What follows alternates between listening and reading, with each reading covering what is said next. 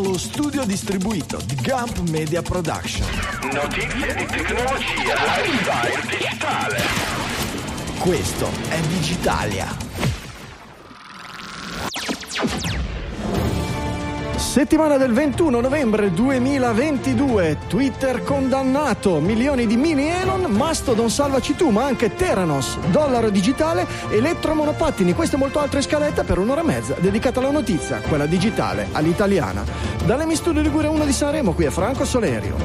Dallo studio di Milano Isola Michele Di Maio. E dallo studio di Milano Città Studi Francesco Facconi.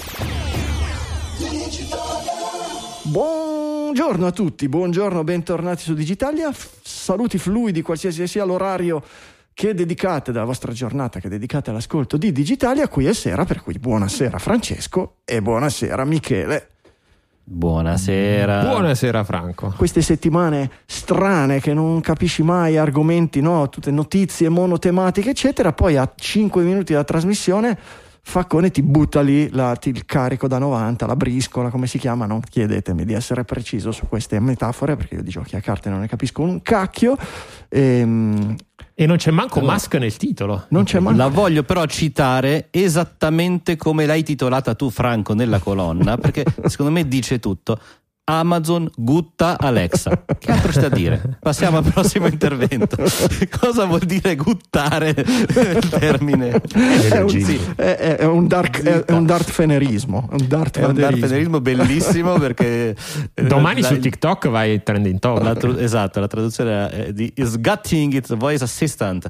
Eh, gutting vuol dire sventrare, no? Esatto, sbudellare, La notizia certo. uscita un paio di giorni fa su Business Insider dice che effettivamente sappiamo che sono stati fatti tanti licenziamenti un po' in giro e ne riparleremo, ma anche in Amazon. In particolare una- un grosso numero eh, è stato fatto proprio nella divisione di Alexa, eh, che pare che non sia perfettamente profit, forse, forse neanche in pareggio. E da questo punto di vista, anzi, perde circa 3 miliardi a trimestre, quindi non è proprio E cosa è, più. è tutta la, la- la potenza di, che, di calcolo che è necessaria per interpretare tutti i feed audio che arrivano 24 ore su 24 dai vostri, dai vostri licchia. E invece la revenue quale sarebbe?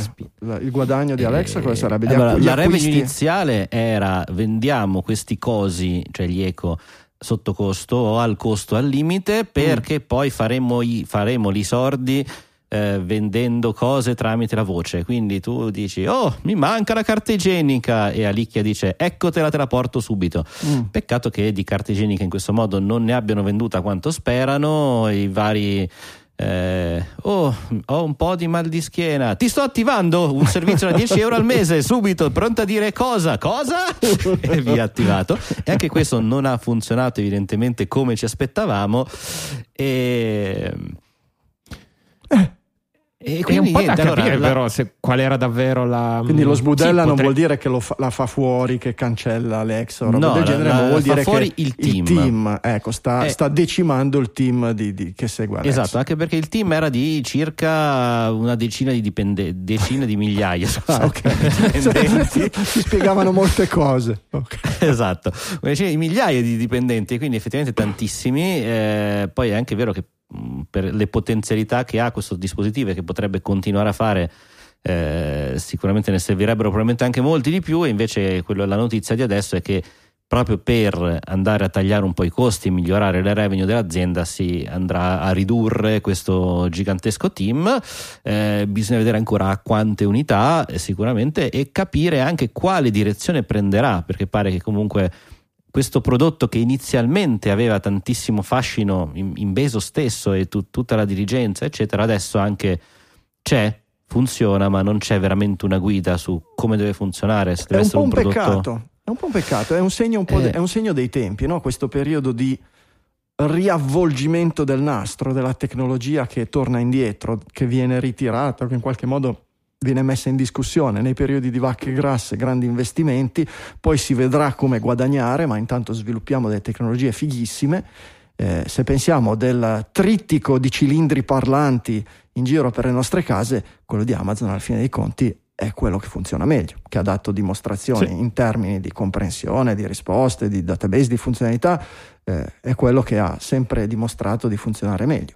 Però, mentre Apple in qualche modo, integrandolo dentro, a- dentro a- a- al telefono, al, eh, all'Apple TV, è riuscita, riesce in qualche modo a giustificarne il continuo sviluppo, per carità, se 10.000 eh, sono gli impiegati di, di Amazon che seguono, eh, che seguono lo sviluppo di Echo, probabilmente la, la- la- la- sezione di Apple che è dedicata a Siri è una persona e uno che Adesso le pulisce la 10 di cui parlavo prima, avevo invertito i numeri, no? Esatto. P- Però ecco, Apple riesce a inserirlo lì dentro. Google bisogna capire, ma nel suo calderone ci sta di infilarci lo sviluppo di eh, un Amazon fa più fatica se non entra veramente a far parte del, del- del- del- del- Ecco. del Ma, giro ma di in realtà, secondo me, negozio. come, cioè, come business model, eh, a meno che non cerchi di fare profitto dall'hardware, come credo abbia fatto, fatto Apple, la vedo difficile che stia in piedi. Sia l'approccio di Amazon, vendo più carta igienica, non ha funzionato e onestamente, eh, come dire, avrei, avrei- anche qualche anno fa avrei visto qualche, eh, qualche problema in questo, tipo, in questo tipo di approccio. Google, che funziona onestamente meno bene di, di Alicchia, eh, ha appena lanciato un, uh, un refresh dell'applicazione qualche, qualche settimana fa, dopo l'ultimo Google I.O. se non sbaglio, eh, però poi di mm, notizie sostanziali non ce ne sono state e soprattutto anche lì il business model è, come dici tu giustamente, affogato come vo- è, è un centro certo, di costo, eh, è un certo. centro di costo per Google, ma non poteva non esserlo, cioè Amazon può fare wishful thinking, ok, ci faccio dei soldi, dei soldi vendendo più carta igienica, Beh, però- ecco, Però ne- Vedo gua- se guardiamo ancora nel futuro, quando sarà finito il periodo di crisi, quando stamperanno di Sì. nuovo denaro gratis, quando gli investimenti saranno Quando a costo torneremo a zero. comprare carta igienica, soprattutto. io non so, io non ho ancora smesso, però va bene. E, eh, si può pensare a un futuro in cui eh, Alicchia è inserito in dei device più fisici, in degli assistenti più fisici e che quindi eh, riescano a fare da tramite di più negli acquisti di Amazon che sono fisici. Per esempio, esempio. ti faccio l'esempio. Eh, abbiamo parlato qualche tempo fa che Amazon stava pensando, stava sviluppando un robot, tra virgolette, che altro non è che Roomba più Alicchia.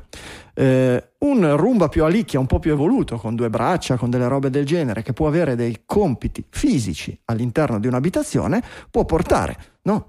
Eh, il, il, eh, Alicchia controlla la carta igienica, neanche vado a lavorare, il mio Roomba più Alicchia inizia a girare per la casa, quando pulisce il bagno vede che sta finendo la carta igienica, va per cambiare il rotolo, lo cambia ma ne avanza solo uno, ti manda un, quando torni a casa dice oh ho cambiato la carta igienica, guarda che non ce n'è più, vuoi che la ordini? Sì caro, ordinala. A quel punto il, il Alicchia vive nel mondo fisico ed è più facile che ti proponga degli acquisti fisici che hanno un senso.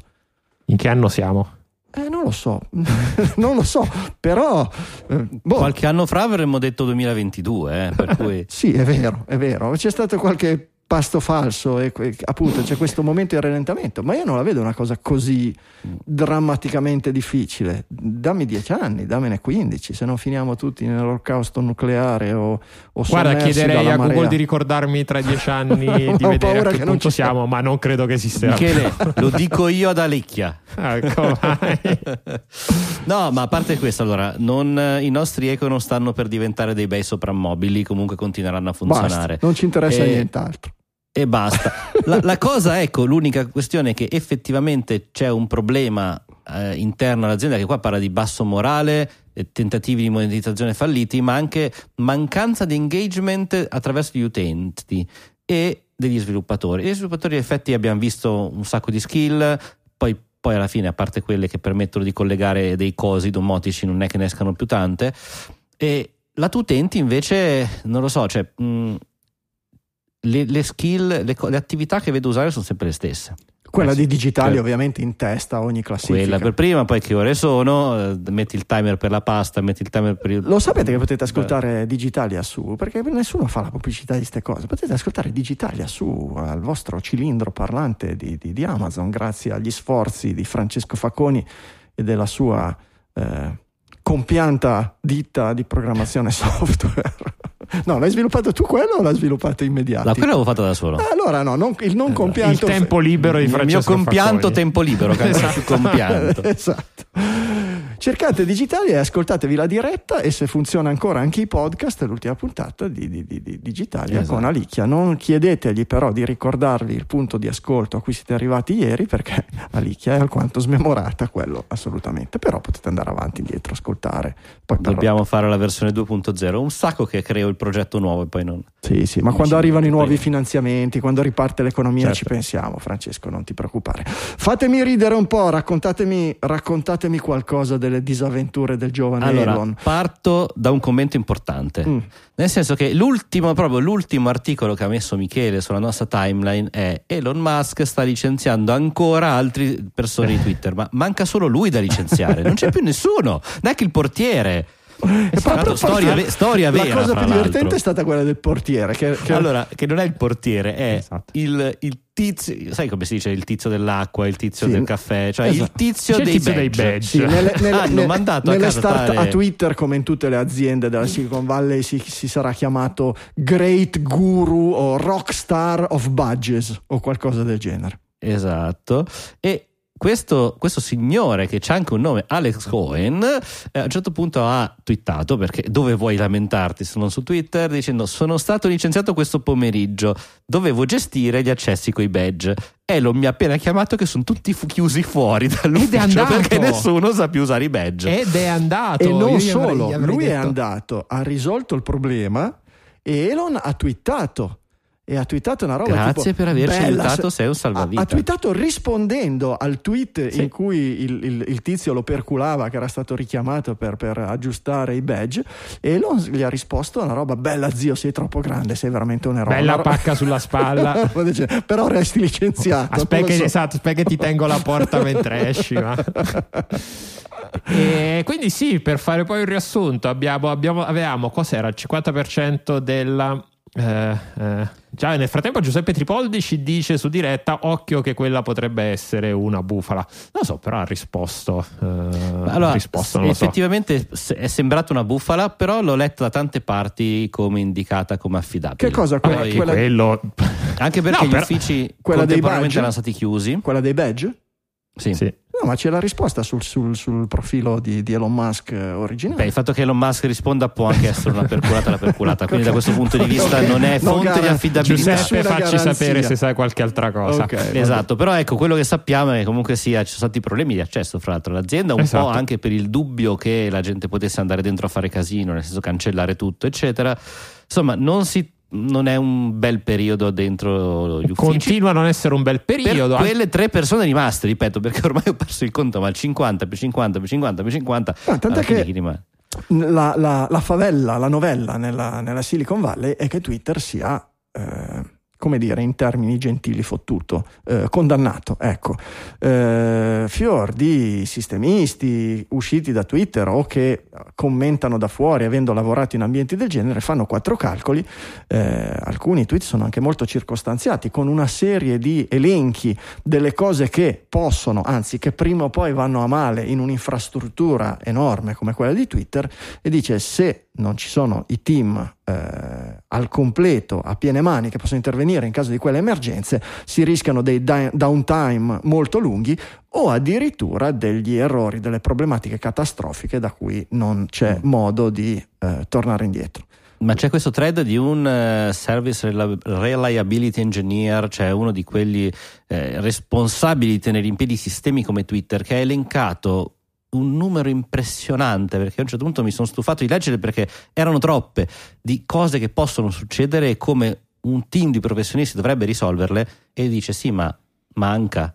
Cioè banalmente avere una persona pronta di notte che se succede qualcosa sa a chi telefonare ora Sì, non se- sanno se- neanche più chi sia non sanno neanche più chi gli apre la porta. Eh, cioè beh, ragazzi, siamo a questi livelli altro che chiamare il se vai veramente con le, con le cesoie a sforbiciare il personale Eh, lui dice se successo, si me- riempie un hard disk, certo in tre data center, ognuno con decine di migliaia di hard disk, se se ne riempie uno per un log di troppo, come fai a capire qual è se non sai chi ha installato quei Però- server, eccetera? Cioè tutti i problemi che... Certo, certo, certo. Il- il- lo, stack, lo stack tecnologico di, di- di- di- un sistema come Twitter è molto, è molto complesso e ha bisogno di una conoscenza. La conoscenza teoricamente dovrebbe essere documentata, non dovrebbe essere, Certo. non, dovrebbe essere così in realtà affidato Dovrebbe. solo alla presenza delle persone che poi servono. Però, di nuovo, io agli uccelli Però Franco la documentazione sì, è, un, è un qualcosa che aiuta, Ma- magari c'è. Sì. Però se sei in un momento, se tu hai un paziente davanti che sanguina, non puoi prendere l'Atlante medico, devi avere una vaga idea di cosa stia succedendo. Ah no? Poi è importante,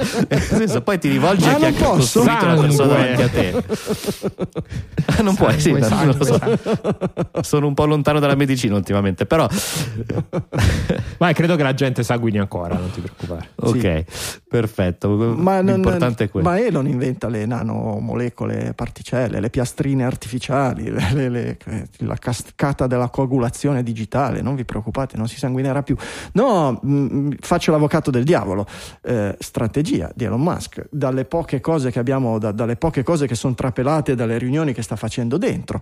Eh, st- st- sto cacchio di affare perde milioni di dollari al giorno. La spesa principale sono gli esseri umani.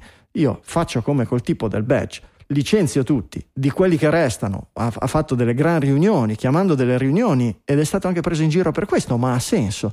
Con delle email dice "Mm, voglio che venga chiunque abbia conoscenza del- dello stack di, di- di- di sistemi eh, di Twitter, che venga da me a riferire.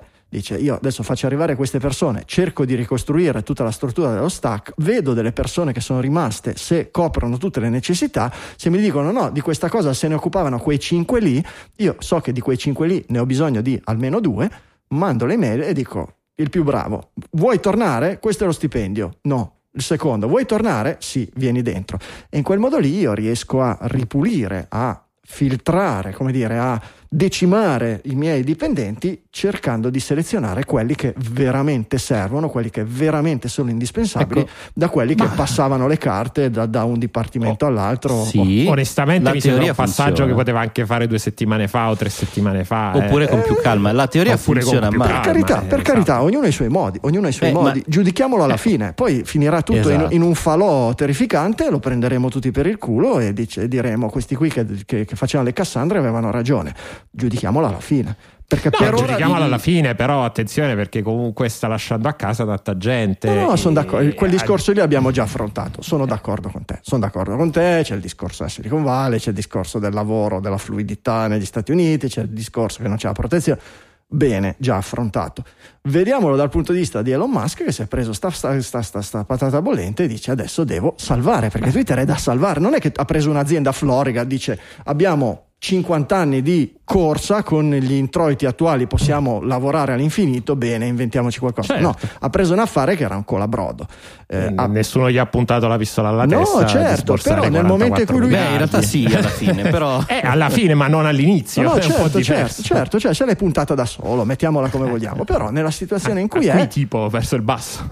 diciamo che se Twitter com'era, come da quello che vediamo che stava perdendo, da quello che sappiamo adesso, era probabilmente destinato a morire, perché di fatto una roba del genere che perde quella quantità di miliardi, cioè Facebook guadagna e licenzia gente, Amazon guadagna e licenzia gente, Apple guadagna e licenzia gente, Microsoft guadagna e licenzia gente, Twitter perde 6 milioni al giorno, cosa fa? Licenzia e chiude. Non licenziavano nessuno, eccetera. È arrivato Musk e ha detto: dobbiamo licenziare. Cacchio, cioè, non è, che sia, non è che abbia fatto chissà che cosa, eccetera. Lo sta facendo alla sua maniera. O forse la risonanza mediatica e il carattere del personaggio portano a questo tipo di, di- di- a questo tipo di immagine mediatica, eccetera. Ma non ha fatto altro che fare quello che. Cioè, Beh, allora Beh, la- oddio, la le mail risonanza alle 5 mediatica da no- di notte. Eh, La- vuoi- sei hardcore o non sei hardcore? Non so se le altre aziende venivano mandate. la, la risonanza c'è sicuramente. E lui se la crea anche, perché comunque sia Certo, lui sta certo, continuando a certo. scherzarci sopra. Appunto, dicevamo che potrebbe essere addirittura una trollata a se stesso il fatto di. E, e- e questa cosa fa parte comunque del suo essere e quindi si sta mettendo in mezzo. Fa parte del. del- eh, poi quello che succederà in Twitter, se sarà, come dicevi tu, in termini gentili, fottuto o meno, il sistema lo vedremo. Anche vedremo. perché è vero che lui sta richiamando, dice mando via 10, ne richiamo uno, però quell'uno pare in questo momento che stia dicendo di no. E quindi che questa sia abbastanza che la maggioranza e soprattutto quelli più esperti, eccetera, rispondono Eh, no, vedi- grazie. vedia- alla- alla vediamo, richiamata. vediamo, è il suo modo di far selezione, chissà se funziona. È una di quelle cose, no. Quando è tornato Steve Jobs in Apple, non è che la situazione fosse molto diversa. L'ha fatto nella sua maniera, che è molto diversa da quella di Elon Musk, però ha preso un'azienda che stava per fallire, ha buttato fuori un mucchio di gente, ma veramente un mucchio di gente, e ha cambiato la storia di Apple. Qualsiasi altro tipo di intervento probabilmente non sarebbe servito a niente, sarebbe andato a gambe all'aria.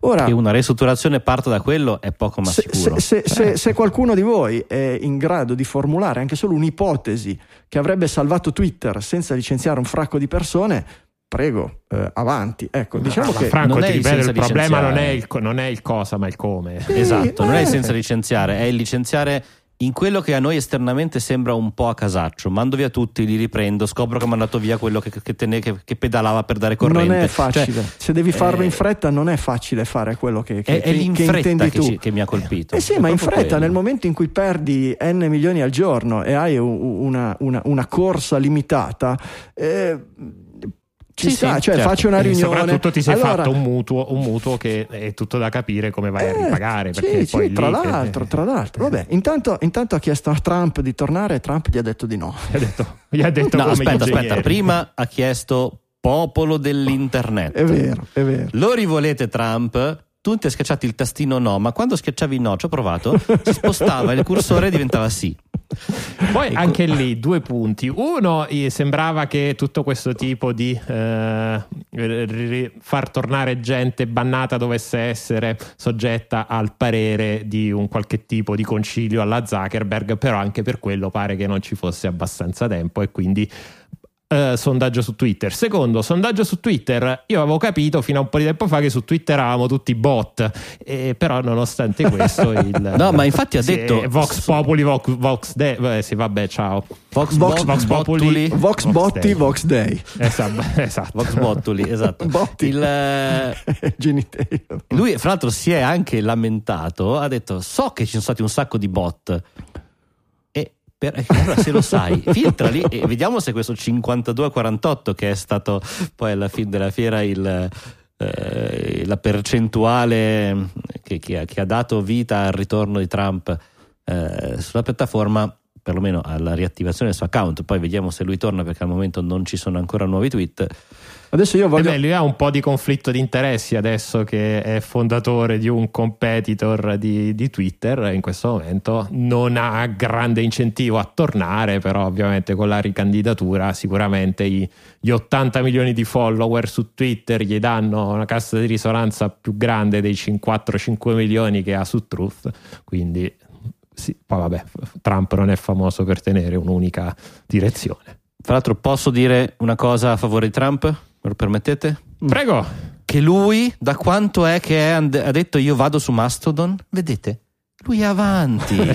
si era già Quello che tutta serverino fa oggi, lui l'ha fatto sei mesi fa. Trump è avanti, siamo Ma noi certo, che non lo vogliamo Ma capire. certo, vedi? ma non c'è dubbio, ma non c'è dubbio, ma non c'è dubbio. Eh, adesso voglio sollevare però una mozione, perché questa proposta di titolo Vox Bottuli eh, non, non- non mi sta in chiaro. Qual è, qual è il- il- la traduzione in latino di bot? Se è Bottus, il genitivo è Vox Botti, Vox Dei.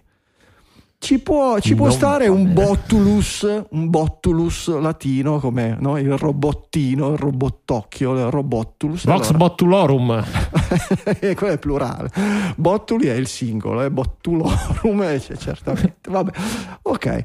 Eh, I la- latinisti in ascolto, fateci sapere. cosa pensate. pieno, sicuramente pieno Allora, chiamiamo i nostri colleghi di Latinicast, che ci sarà sicuramente, perché non può, non esiste, se no lo facciamo noi domani, vista la nostra competenza. Tra l'altro. Assolutamente, più, più o meno, tanto anche quella di parlare di roba digitaliana abbiamo visto che ci pigliamo. Va bene. Ehm, Beh, insomma, nella ribellione, ragazzi, de- de- de- de- degli ingegneri fuoriusciti e dipendenti fuoriusciti, la proiezione sul, sulla- sul quartier generale delle scritte con gli insulti a Elon, con un, come dire, con un pinnacolo che, che rappresentato da Space Karen direi che è bellissimo. Geniale geniale. Allora, spieghiamolo per quei pochi che non conoscono. Karen è questo meme di questa donna praticamente eh, come dire odiosa che, che grida si lamenta è al, di là de, è al di là del meme è proprio oramai un, un, un concetto generale. una maschera eh, na- nasce come meme però sì, poi diventa sì, Ka- Karen, quindi, Ka- poi, sì, Karen è, ed è importante che sia è un la, meme è la donna perché... bianca bionda coi capelli a caschetto, casalinga, self-entitled, che, eh, fa, che, si, che si lamenta ovunque, generalmente su Twitter, del cassiere al supermercato che l'ha fatta aspettare troppo, che non le ha aperto la borsa Esatto. della spesa. Ecco, il, ed, il è, ed è un meme Karen però è importante quello. questo perché Twitter vive di meme e quindi perculare il buon Elon dandogli lo Space Karen e Space perché giustamente lui è l'uomo spaziale l'uomo che manda le macchine le Tesla in giro per il cosmo a vagare eh, che lancia i razzettini eh, quindi Space Karen, molto sì. molto carino il senso dell'umorismo americano in questo momento è, è notevole da questo Sì. punto di vista e anche il senso dell'umorismo di, di Trump di, di, di Elon stesso che ha scritto sapete come fare una piccola fortuna con un social network? Mm. Comp- inizia con una grande fortuna. In effetti sa che sta perdendo soldi. sì, effettivamente ci sta. Va bene, eh, veniamo due minuti, dai, due minuti di- per ringraziare il nostro sponsor e poi iniziamo con gli argomenti, quelli seri, ma molto seri. Squarespace.com è lo sponsor per questa puntata, è un sistema integrato Squarespace dove trovate la soluzione ideale a qualsiasi necessità di pubblicare un sito internet. Chi è che non ha bisogno di un sito web una volta nella vita? I digitaliani in realtà ne hanno bisogno spesso. Qualche volta si creano siti per sperimentare, per imparare a usare questa o quell'altra piattaforma e questo succede in realtà quando siamo giovani da studenti, quando abbiamo tanta voglia di imparare e tanto tempo libero. Man mano che passano gli anni, il tempo dedicato a smanettare, smontare, imparare diminuisce, aumentano gli altri impegni e allora serve qualcosa di diverso. Anche perché la necessità di creare siti web, ragazzi, non diminuisce, anzi aumenta, aumentano le nostre idee, aumenta la nostra fama presso amici, parenti e conoscenti che ci chiedono una mano per creare magari il loro sito web. E allora no, che ansia, uno non ha tempo per le proprie cose, figuriamoci il sito della gara dello sci club di- dei figli o la farmacia della zia. Squarespace ci libera da quell'ansia, dall'ansia di creare un sito per noi o per qualcuno in poco tempo e con risultati assolutamente professionali. Ci libera dall'ansia poi di doverlo seguire e mantenere online, pulito, aggiornato, al sicuro dagli hacker. E se il sito non è per noi ma per lo zio, la tranquillità di potergli dire zio, ti ho fatto il sito, vedi, si aggiorna così così, esattamente come scrivi un testo su Word o scrivi un'email sullo smartphone, adesso pensaci, è tu è tutto un copia e incolla, è tutto un scrivi un testo in questa casellina, prendi le tue foto e trascinale dove le vuoi su questa pagina. Tutte le funzionalità si implementano trascinando i vari moduli direttamente sulla pagina, scrivendo testi, copiando e incollando, come vi dicevo, e ci sono moduli per veramente ogni cosa, audio, video, testo ovviamente, eh, mappe, eh, portfolio e anche strumenti completi per negozi online, per cui il carrello, l'inventario, il checkout, la carta di credito, tutto quanto. E poi c'è un supporto utente a disposizione 24 ore su 24, 7 giorni su 7, che vi risponde direttamente da un ufficio di Squarespace. Che abbiate un problema tecnico complicatissimo o una richiesta banale, se semplicemente una funzione esiste, loro sono lì per aiutarvi. 24 ore su 24. Provatelo gratis, il supporto utenti è anche per gli, gli utenti in trial gratuita, attivatela la trial squarespace.com slash digitalia e non mettete né carta di credito né nessun impegno ad acquistare, per cui se non vi piace, ve ne dimenticate, lo lasciate lì, boh, basta, non vi serve, ve ne dimenticate, non c'è nessuna sorpresa sulla carta di credito. Il giorno che però vi accorgete che vi serve qualcosa del genere, vi ricordate magari di averlo provato, eh, mi farebbe proprio al caso mio, beh, andiamo a vedere. Digitalia, il promo code riservato ai digitaliani. Quando fate il checkout, cercate la casellina promo code, eh, inserite il codice coupon Digitalia e avete 10% di sconto sul costo del primo anno di abbonamento o sul primo anno del costo del nome di dominio, perché Squarespace vi permette anche di acquistare nomi di dominio. Grazie a Squarespace per aver sponsorizzato anche questa puntata di Digitalia.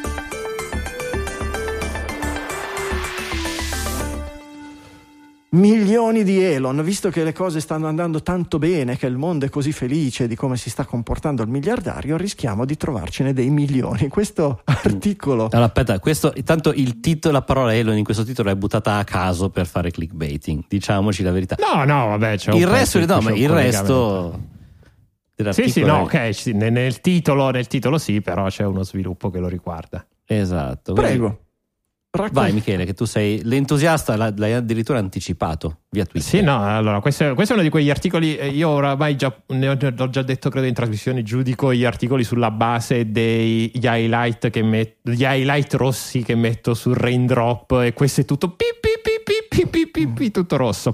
E, è la storia di... Eh, di, un- di un'azienda in particolare, ma in realtà di varie altre aziende eh, che vanno dalla- dal mettere eh, sotto al- nel congelatore gli ovuli per fare in modo che l'età fertile di una donna si allunghi a borderline eugenetica all'urlo noi non siamo mica nazisti perché tanto non uccidiamo le persone. L'hai, l'hai inquadrata E- proprio partendo dal, dal punto di vista più- Allora, aspetta, partiamo da Più di che critico, cosa stiamo parlando. Stiamo parlando dei pronatalisti. pronatalisti. pronatalisti. Allora, delle persone che hanno detto: se noi ci impegniamo sì, a fare otto figli e i nostri figli a fare otto figli e così via, per 11 generazioni abbiamo conquistato la Terra. in sì, re- la matematica in realtà sì. polinomiale. No, attenzione. che è uno dei pe- che è il collegamento poi con il discorso di Elon Musk perché pare che Elon Musk sia particolarmente avido di letture a tema Gengis Khan de- del quale codice genetico può essere, eh, possono essere trovate eh, tracce in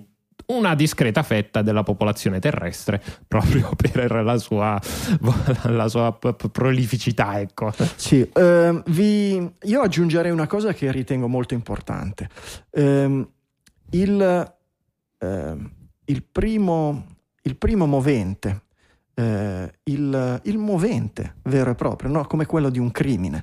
In realtà l'idea non è dominiamo il mondo, come facciamo se ci impegniamo a fare, generare almeno otto figli per 11 generazioni, la maggior parte dell'umanità saranno nostri discendenti. No, la premessa è l'umanità, e questo è, è proprio tra virgolette in questa intervista Sì, sì. a questa famiglia, l'umanità non è in una ottima situazione in questo momento.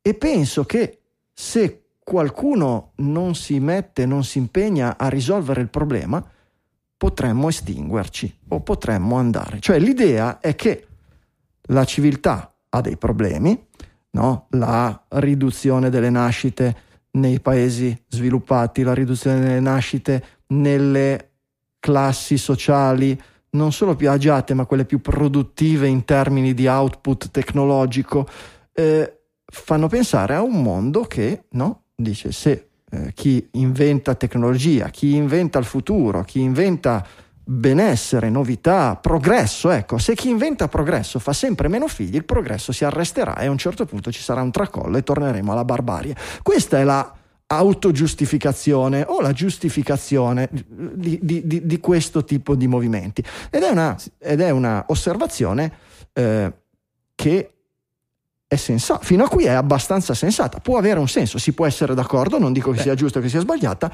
ma è eh, parte dall'osservazione di esistere. parte ecco. dall'osservazione di dei dati che sono veri e che sono incontestabili.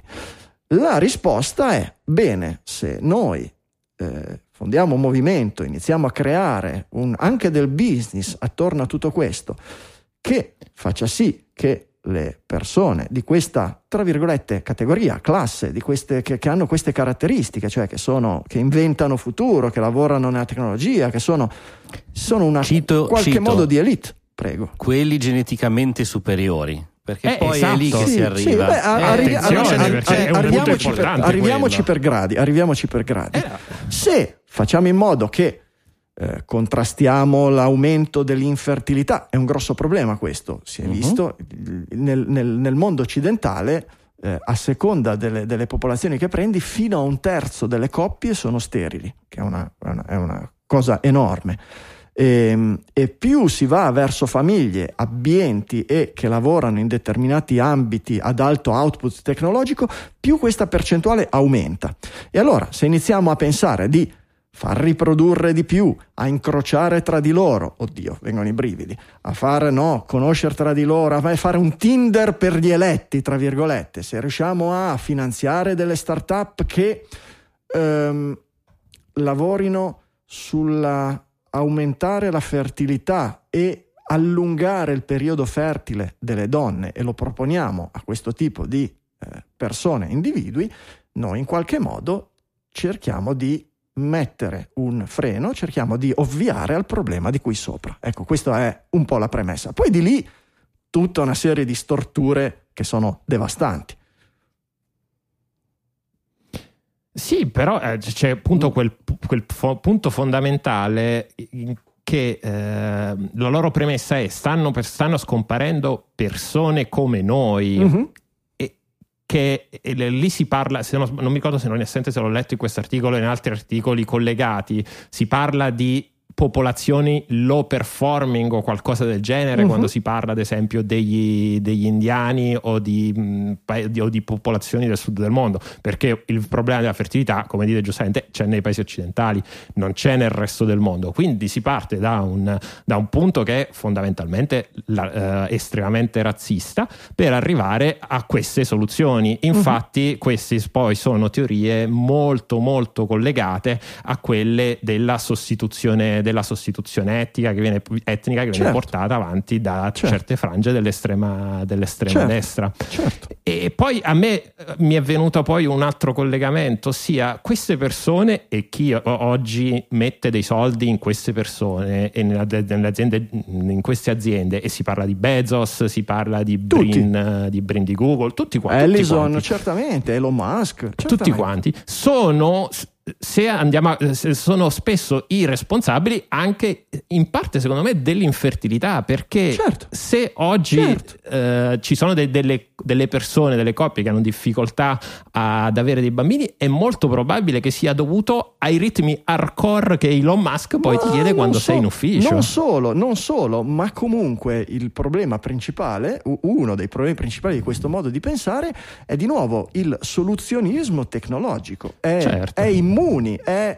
Eh, pensiamo solo al vaccino che ci salverà tutti, tutto il resto non conta niente, per cui chiudiamoci tutti in casa mm-hmm. senza lavorare e intanto vacciniamoci tutti.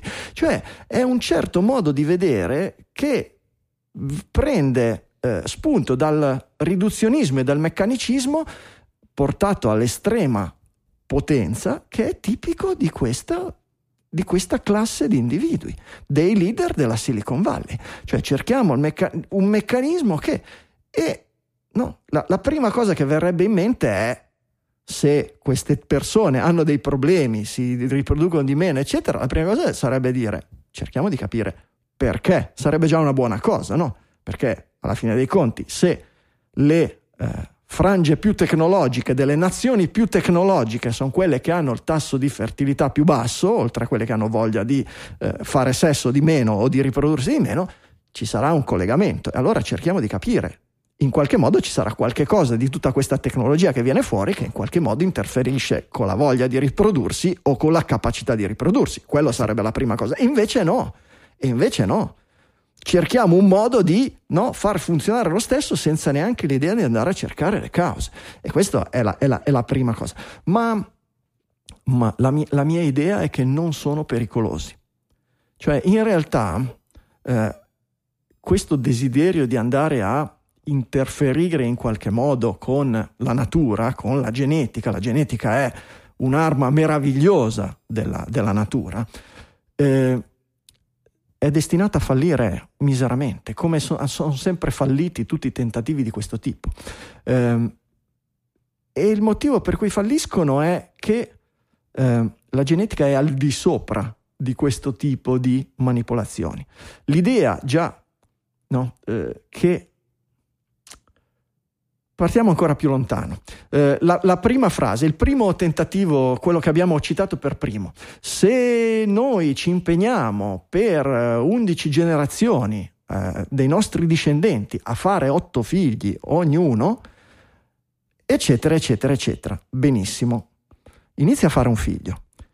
Aspetta che diventi adolescente e poi cerca di spiegargli che tu hai deciso che per 11 generazioni i tuoi discendenti vorranno fare 8 figli. Questa è la, la- la- la- la prima proposta. E lì- Certo, manca la variabile umana completamente. Assolutamente, Fai- assolutamente aspetta, che il primo, il secondo, il terzo, la quarta generazione, la quinta generazione voglia decidere per i cacchi suoi che cosa fare del suo futuro. No, questi qui pensano già di poter impegnare per 11 generazioni Certo. i loro discendenti a decidere quanti figli fare. Che È l'approccio ingegneristico. Esatto. A parte che fai otto figli, perché non è banale fare otto figli e Vabbè, adesso. dip- dipende, però dipende, se, se dipende hai vari come. miliardi probabilmente Dimmi. avrai la possibilità, Gengis Khan, aiuti. Gengis Khan lo faceva in ogni villaggio dove Sì, no, ammazzavano ma non andava tutti, a stup- stuprava, Twitter, due, stuprava due o Khan. tre donne ogni villaggio che bruciavano e alla fine do- do- dopo in vent'anni di attività ne ha fatti di figli quanti voleva. Eh, ma ora non si Il- bruciano più i villaggi. il- sì, ma, ma- ma- ma non, funziona così. E Larry Ellison che ha 78 anni, 76, 78 anni, Larry Ellison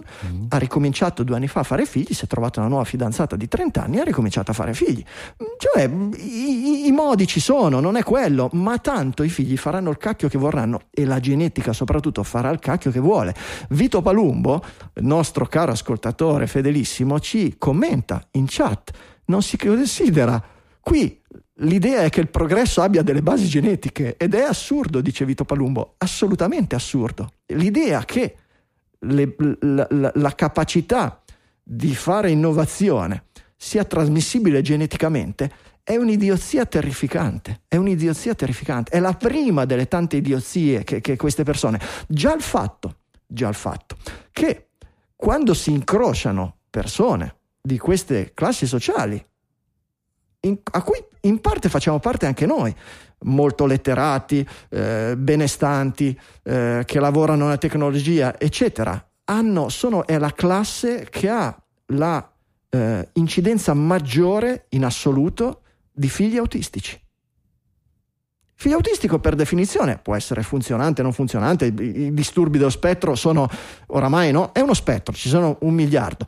Ma comunque, ma comunque, la prima caratteristica di un figlio che ha un disturbo dello spettro è che deciderà lui che cacchio fare nella sua vita. Ma anche uno che non ha- tu. anzi, sì, certamente. ancora di più certamente, uno che non ha un disturbo dello spettro Certamente, certamente, ma questo ti fa capire a che tipo di barriere non pensano questi, que- que- questi cretinotti qua. L'altra è, avete presente i, i ritratti di Goya? I ritratti di Goya de- Mm. de- della casa reale eh, degli Asburgo, che, che- Sì, che- ho capito dove arrivare. No, tutti questi Esatto. mostri che, che fondamentalmente si incrociavano tra di loro perché, perché Certo. erano gli eletti e quindi si incrociavano tra insegna. di loro.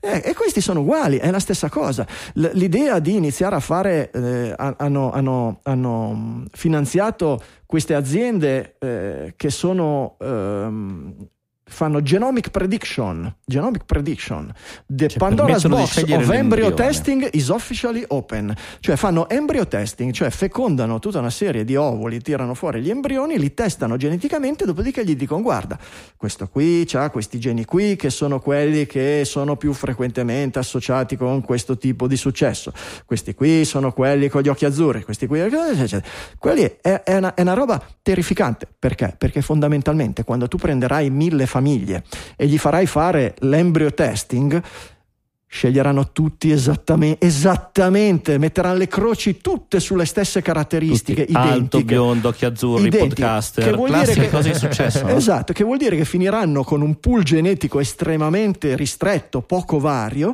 e che quando inizieranno a incontrarsi tra di loro e a riprodursi, inizieranno a fare i figli con le orecchie di Dumbo, con tre piselli, con quattro tette, con tre occhi dietro la schiena e robe del genere. È la genetica, è la natura che si regola da sola. E- è così. È, è sempre stato così e, e lo è per definizione perché sennò non esisterebbe la vita.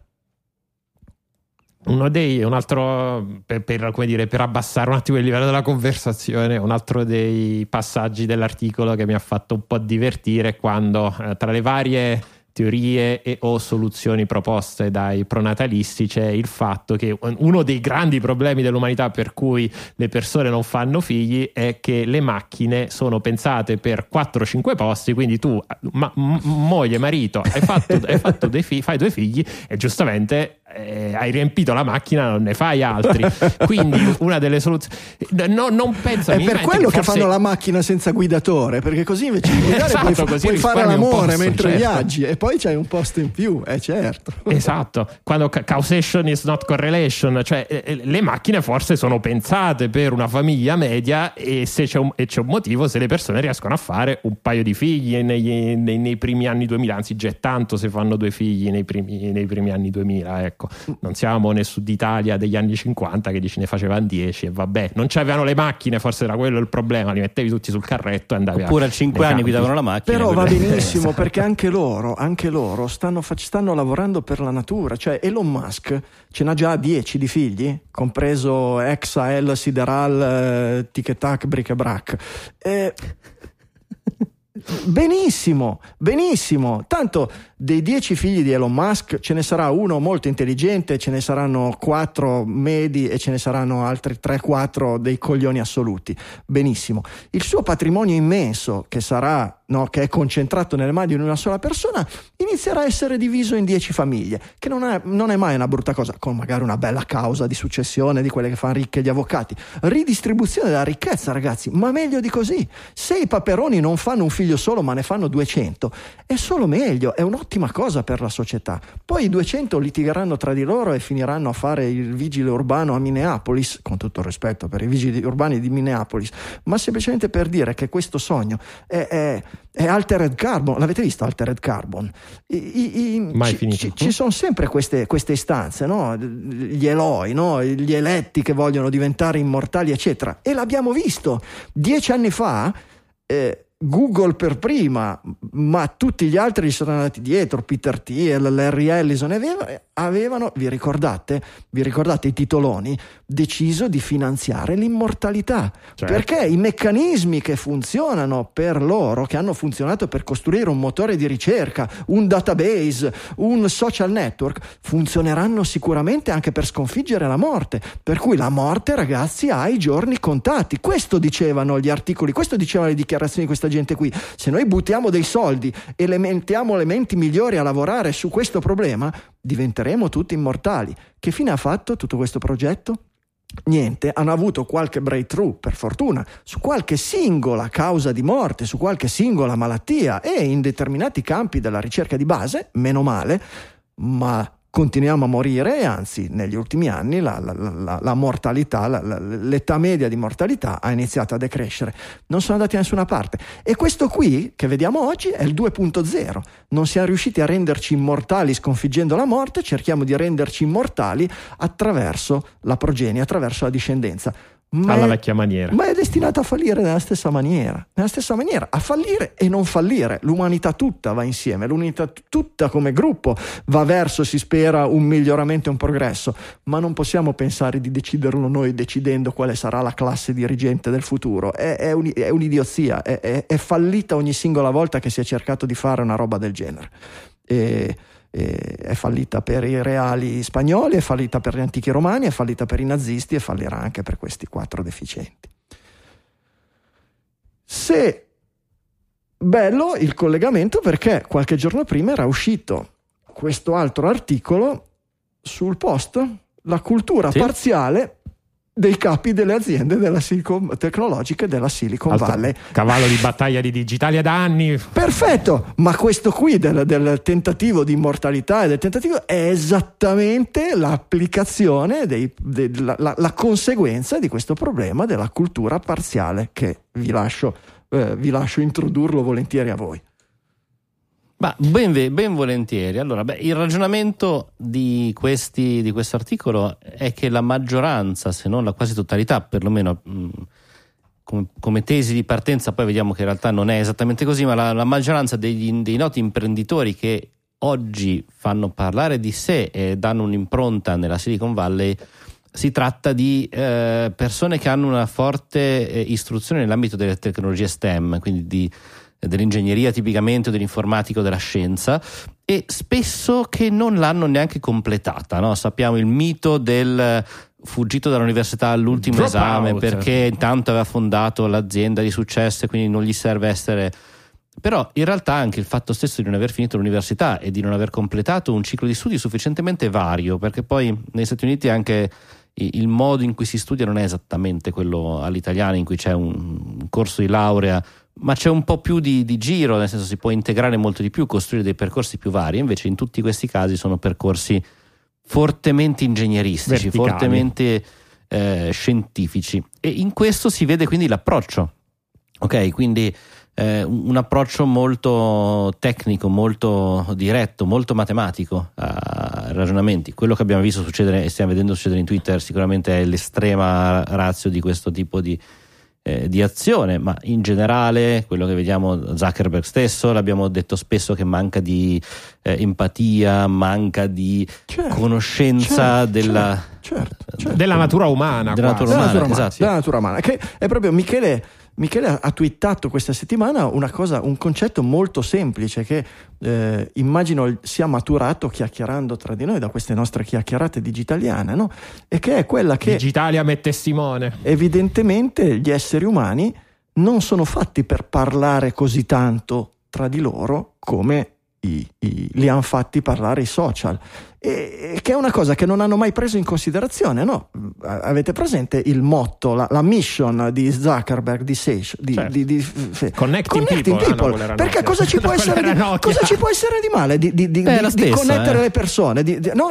è, è- è l'idea che se, no? se 10 gocce di Valium fanno bene, 100 gocce fanno meglio. No? È, è Certo. quel concetto molto ristretto di, di hard, sci- hard science applicata a un problema esaminato però con una visione iper ristretta, riduzionistica all'infinito, illudendosi che se vai a risolvere, se vai a lavorare sul particolare, risolvi anche il generale. E quindi se è bello che le persone parlino tra di loro, cosa ci può essere di meglio di fare un sistema che permette di parlare tutti con tutti, sempre e comunque. Per cui mettiamo in una stanza ebrei e nazisti e cosa vuoi che, che vada, che, che vada storto? Tanto, assolutamente. eh, Esatto, si parleranno e quindi le Eh, cose certo. andranno meglio Eh, perché certo, si eh, capiranno. certo, certo. In realtà, poi tornando, tornando all'articolo originale, secondo me anche è un po' riduzionistico in un paio, in un paio di passaggi, nel Mhm. senso che, eh, ok, eh, va bene, è vero, tanti CEO sono- hanno questo tipo, questo tipo di preparazione, ma non tutti i CEO hanno questo tipo di preparazione. Esatto. Ad esempio, la CEO di YouTube ha una, pro- una pro- una preparazione più classica, però ci sono due punti importanti. Come diceva giustamente prima Franz, anche se tu fai liberal arts negli Stati Uniti oggi, non lo fai come lo fai in, in Italia, nel senso anche lì hai un percorso molto verticale, molto orientato ad apprendere le no- nozionistico, ecco, quello che ti serve per superare, per superare gli esami, avere il, ehm, il, ehm, punteggio più alto e non invece allargare un attimino i tuoi orizzonti e capire un po' meglio quello che sono i, i processi, appunto i processi, i processi umani. E il secondo punto, il secondo punto credo di essermelo dimenticato mentre dicevo, dicevo il primo. Benissimo, ma ne troveremo tanti altri di secondi punti, non ti preoccupare. La- la- la- l'idea è quella dell'integrazione delle conoscenze, eh, che è quello che oggi è stato, e, e- ancora oggi è tutto il mondo occidentale va verso una polarizzazione, verso le, le- le- hard sciences come la soluzione di tutto. Il problema è che più le- più le scienze sono dure, eh, meno si applicano alla realtà. L'abbiamo, più le scienze sono matematiche, sono esatte, vanno nelle cose, meno si adattano alla realtà generale. Tu- è inutile che ci pensi, tu puoi, puoi tirar fuori le equazioni di, di Schrödinger e descrivere la, la- la- la realtà quantistica nel, nel- nel- nel micro dettaglio, eccetera, ma non puoi pensare di applicarla a come andranno le elezioni l'anno prossimo o come, com- o come si discuterà, eh, co- come Certo. un popolo, è, è- è- è assurdo. E quindi Allora- fondamentalmente bisognerebbe trovare il giusto equilibrio tra le due cose, perché poi Eh. no, il, il problema semplice è un eccesso di cultura eh, hard science porta a una grande capacità di analizzare e risolvere dei problemi, generalmente seguendo delle eh, delle procedure predefinite o inventando delle nuove procedure per quella che è l'elite di- de- de- de- de- degli studenti che escono dalle, dalle- dalle scuole che insegnano prevalentemente hard sciences, ingegnerie varie, robe del genere, e minore capacità di comprendere l'umano e soprattutto lo storico. D'altra parte, chi esce da una formazione puramente umanistica, eccetera, ha Certo. una maggiore competenza e orientamento a comprendere le cose umane, tra virgolette, e soprattutto a riconoscere eh, fondamentalmente a che cacchio serve la letteratura? A che cacchio serve la letteratura? A che cacchio serve andare a studiare Fedro e Esopo? Fondamentalmente a capire le cacchiate che hanno fatto nel passato i nostri simili e a non ripetere. Allora, visto che vediamo adesso che Elon Musk e, e Peter Thiel eh, stanno facendo esattamente le stesse cacchiate che facevano i nazisti, che facevano gli antichi romani, che facevano i, i, i, i Borbone dipinti da Goya, dire ragazzi, calma un attimo, vediamo se, ecco, cercare però di fare coesi- di capire qual è la quantità giusta delle due, do- due dosi e come farle coesistere o in singole persone o in gruppi di mh, persone che poi diventano gruppi dirigenti non è esattamente facile, non è esattamente semplice perché mescolare tecnologie e arti liberali spesso è un po' come mescolare l'acqua con l'olio, almeno per come le abbiamo Mhm. intese fino ad oggi.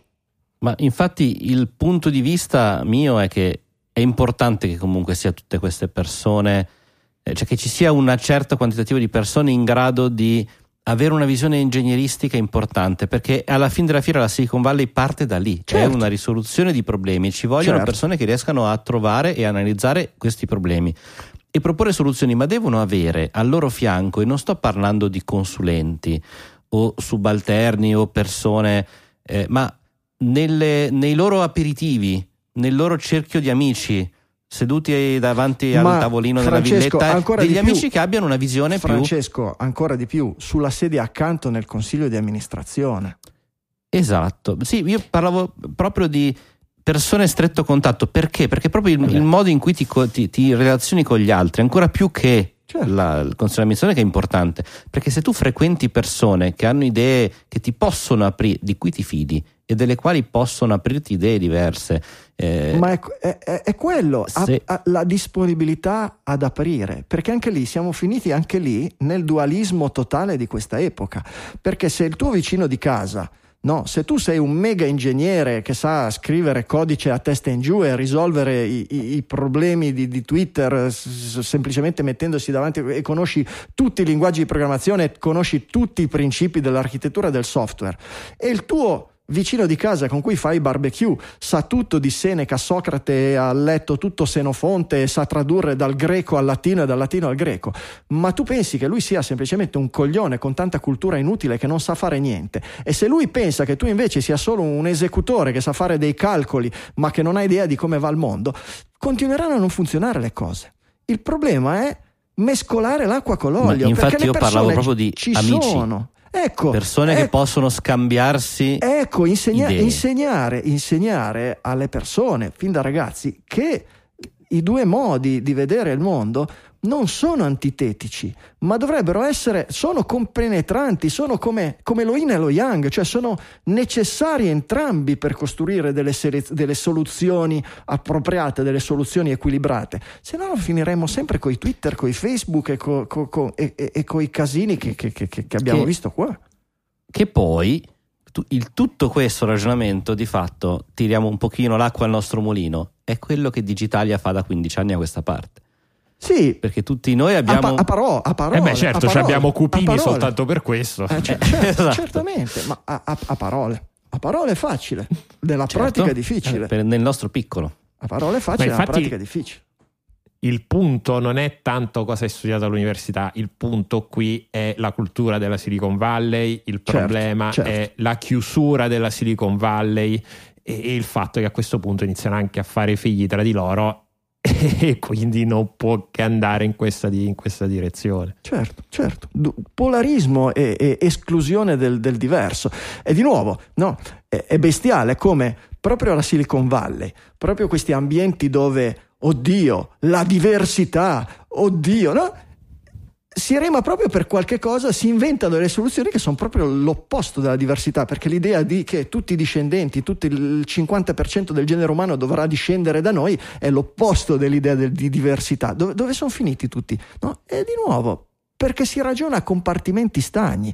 La diversità è buona perché dobbiamo assumere uomini, donne, gente di colore, tutte le razze, eccetera, ma poi il dominio, no? Quando si pensa al futuro, come facciamo a salvare? Ah, per, per salvare la razza umana Beh, devono essere tutti come me, è certo. Anche que- ma anche quello è un ragionamento ingegneristico di input-output. Esatto, Io metto esatto. in input un tot numero di indiani nella mia azienda, allora il mio output sarà un'azienda certo, più diversificata. Certo, certo. Culturalmente no? parlando. Certo, come no, esattamente. Esatto. Poi se uno di questi indiani è LGBTQ, basta, ho vinto. sì, è, tutto c- quello certo, che mi serve. È, certo, è certo, è certo. E Mamma mia. E vabbè.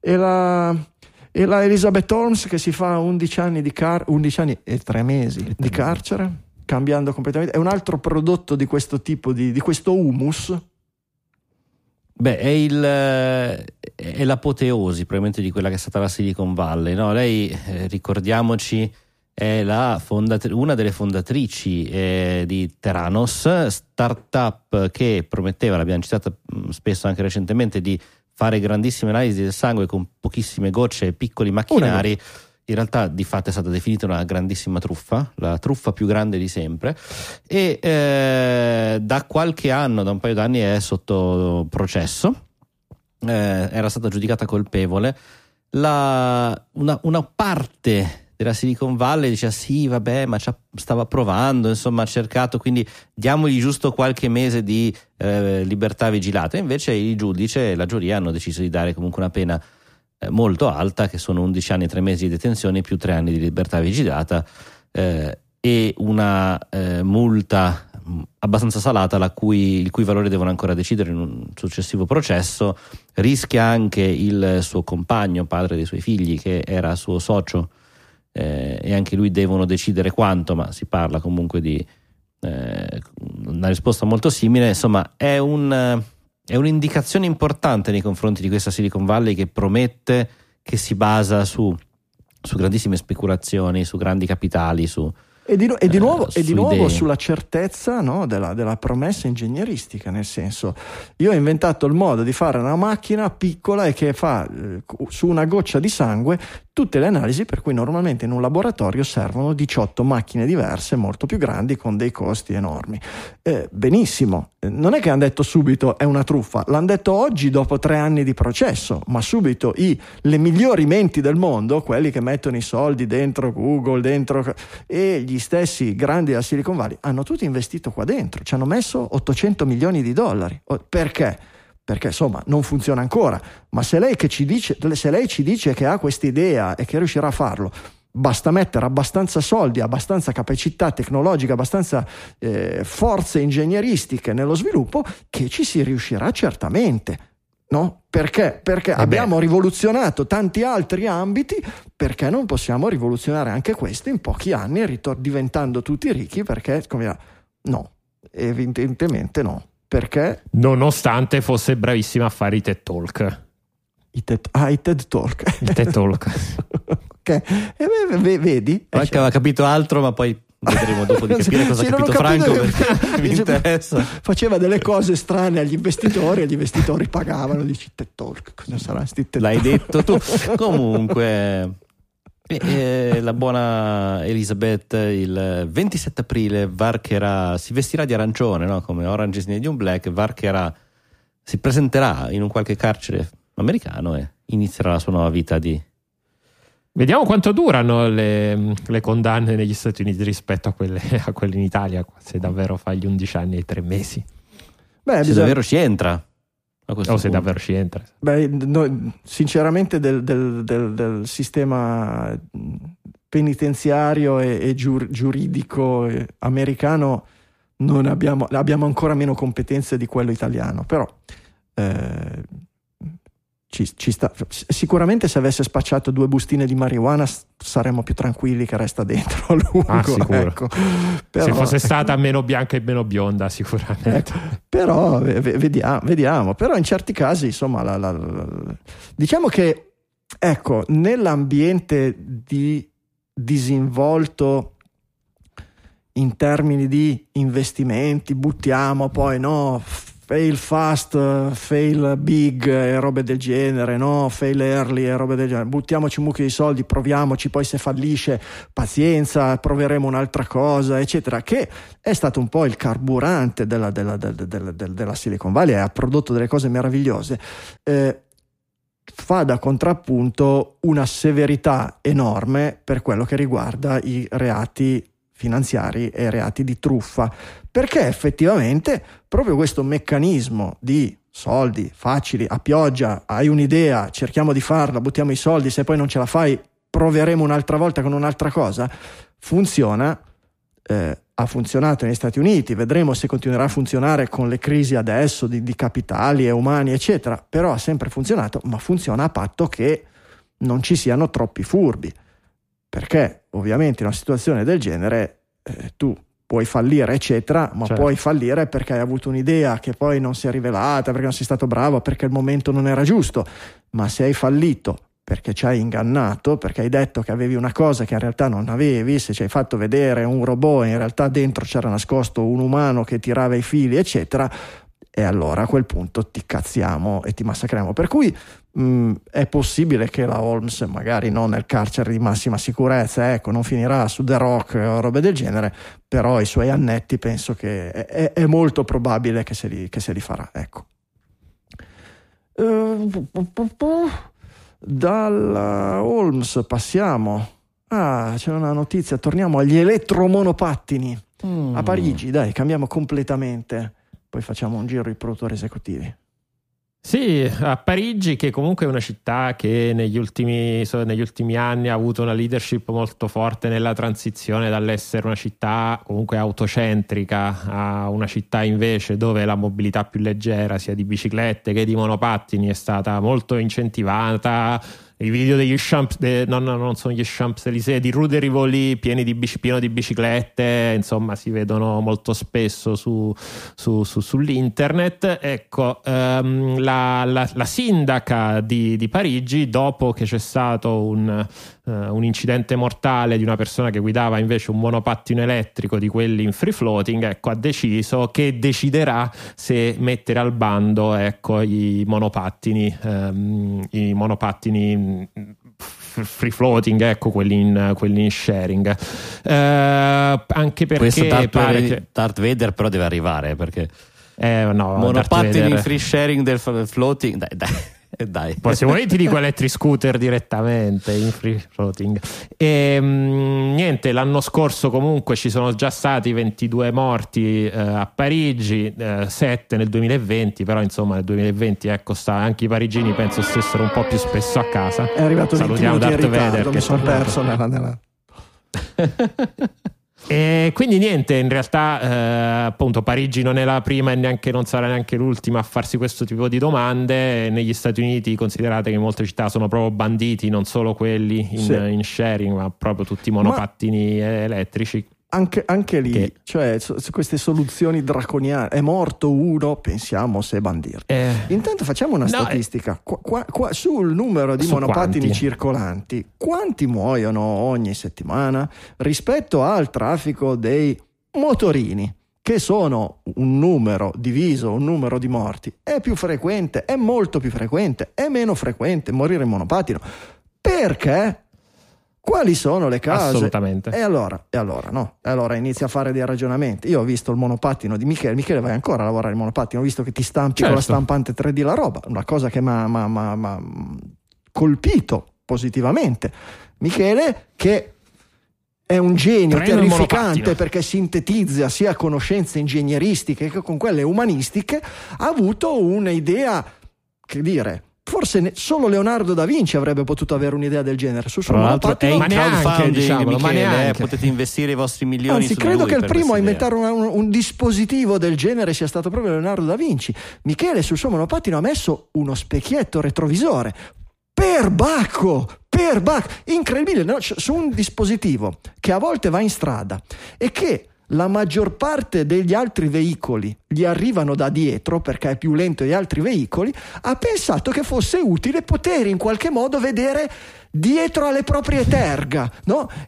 incredibile. A parte che il più lento dei degli altri veicoli lo dici tu, perché l'abbiamo visto Esatto. sfrecciare a 90 all'ora Michele in giro per... Certo, certo, tutto monopattino modato. Ma inf- No. Infatti, una delle i, le pri- i primi giorni eh, in cui ho avuto il monopattino, onestamente, una delle cose del- dei timori più grandi per me Eh, certo. era il fatto di non poter segnalare le svolte perché Certo. era poi era pre la nuova, pre nuova legislazione. Quindi il mio monopattino non ha, non ha le frecce. E infatti, vabbè, tu, Franco, non c'eri quella puntata, però il gingillo del giorno è stato il mio casco con le, con le freccette. Come, con come le come le frecce- atti- come le attivi? Strizzando l'occhio destro o sinistro? No, no, c'è un telecomandino che tu attacchi sul, sul C'ha manubrio. l'app. Che com- Bellissimo. Poi c'è anche l'app. No, c'è anche l'app. E quindi appu- appu- Però- appunto, no, tutti i disposi- tutta la roba che circola per strada, tranne le biciclette e comunque fanno la stessa fine, sono obbligati ad avere gli stop, le frecce, il casco se non c'è un'attrezzatura attorno. E ti chiedi perché muoiono più degli altri, inizia a mettergli il casco, lo stop e le frecce e vediamo, poi inizia a mettergli l'obbligo di assicurazione e poi inizia cosa? E poi vediamo, prima di dire no, bannati, banditi eccetera, certo, quelli in affitto che arriva uno che non sai se sa guidare, quanti anni ha, che riflessi ha eccetera, che fa, pigia un tasto su un'app, lo prende e va a schiantarsi e, e grazie al ca E No, però è diversa la situazione rispetto ad a amici. Parigi c'è anche il problema che avevamo segnalato anche a Milano quando eravamo- erano arrivate le prime biciclette in free floating, per citare Michele prima. La Senna è piena di monopattini in questo momento. Quindi, perché ancora oggi, dopo quanti anni è che è successo?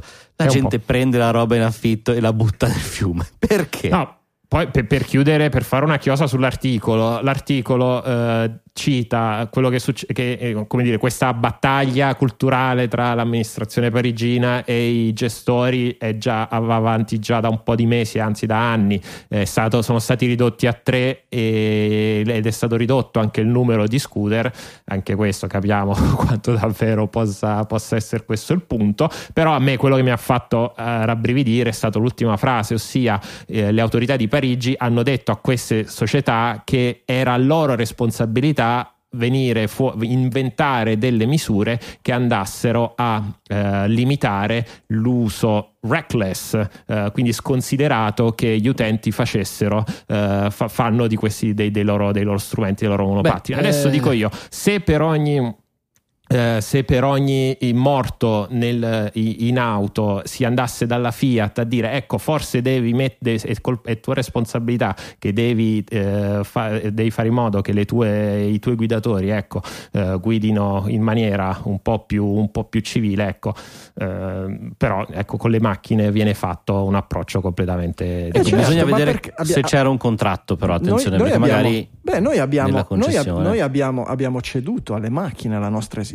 Su- Tu pensa alla superficie, alla superficie della città dove vivi, quanta è occupata dagli esseri umani e quanta è occupata dal traffico veicolare. È impressionante. È impressionante. Noi ab- re- abbiamo regalato la maggioranza del nostro spazio vitale al traffico automobilistico per tutta una serie di necessità e ha risolto tutta una serie di problemi.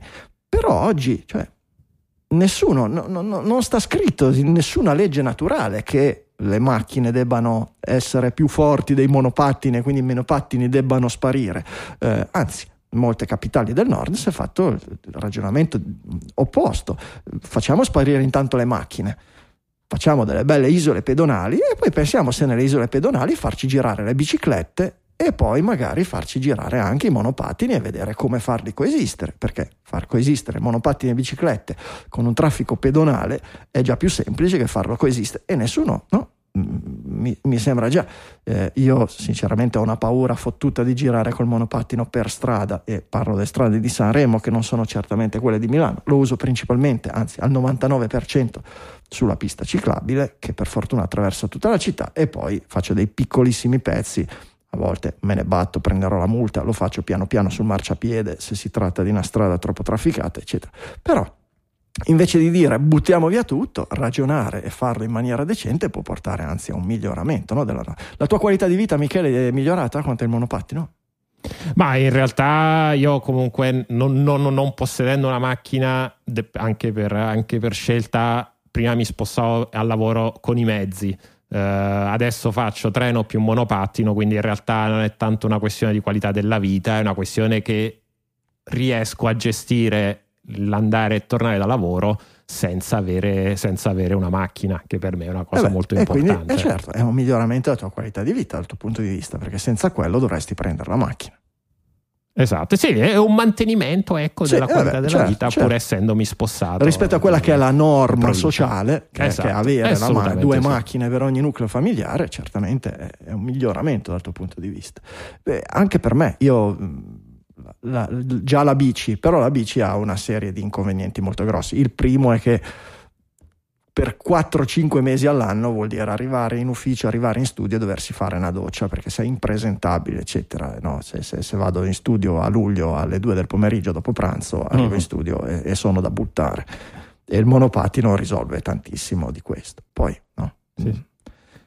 No, ma io, io sono convinto che la- oggi se c'è una rivoluzione dei trasporti, ecco, non sono le macchine elettriche, ma è la, è la mobilità elettrica personale, perché davvero, ma, ma vedi anche banalmente le persone che hanno un monopattino o una bici elettrica, è molto più democratica, eh, avendo dei costi, dei costi Non il robot- più non il bassi, robotaxi? non il robotaxi.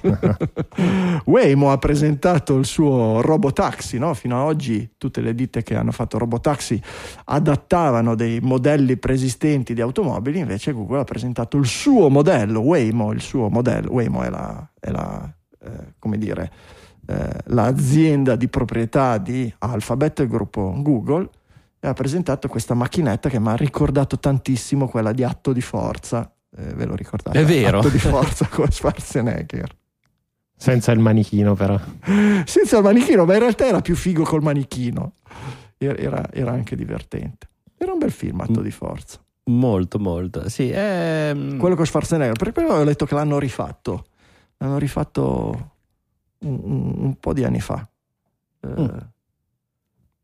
Mi sa che non ha avuto molto successo. Ma no, anche perché certi film poi sono legati a performance attoriali. Comunque, ecco, questa, questa macchinina di, di Waymo è, è interessante. A me piace vedere perché stranamente certe innovazioni di design, di concetto le si notano in, in questo tipo di macchine che hanno proprio una, un'evoluzione completa, anche se potrebbero essere portate anche in, in automobili normali, ad esempio le porte che scorrono, che sono molto più pratiche. Fra l'altro anche aiutano ciclisti e monopattinisti perché A non morire. eh, sì, perché la, la portiera aperta penso sia uno dei problemi più grandi quando ti vedi quello che sta per scendere. lo sai, Quindi la porta che scorre davanti e dietro sai cos'è la- probabilmente sarebbe un qualcosa da. Eh, abbiamo mai parlato della uscita danese? Da- da- è dai la veicoli? Eh? La danese. Sì, l'uscita danese. È, una cosa che... in- Sapevo il double Irish Dutch, eccetera. Dutch sandwich, no, quella è un'altra cosa. L'uscita, da- no, l'uscita danese, che ha un, un nome probabilmente in danese impronunciabile, è questa abitudine che insegnano già nella scuola guida, non saprei se è addirittura a codice della strada, ma dovrebbe essere obbligatorio, robe del genere, di eh, quando esci dalla macchina, dalla portiera, quando sei parcheggiato, generalmente esci lato strada, avendo la guida a sinistra le nostre, le nostre macchine. E beh, è eh, l'obbligo o comunque l'abitudine di uscire aprendo la portiera con la mano destra, in modo che sei obbligato a ruotare il busto e quindi a guardare indietro a vedere se non arriva il motorino o il ciclista.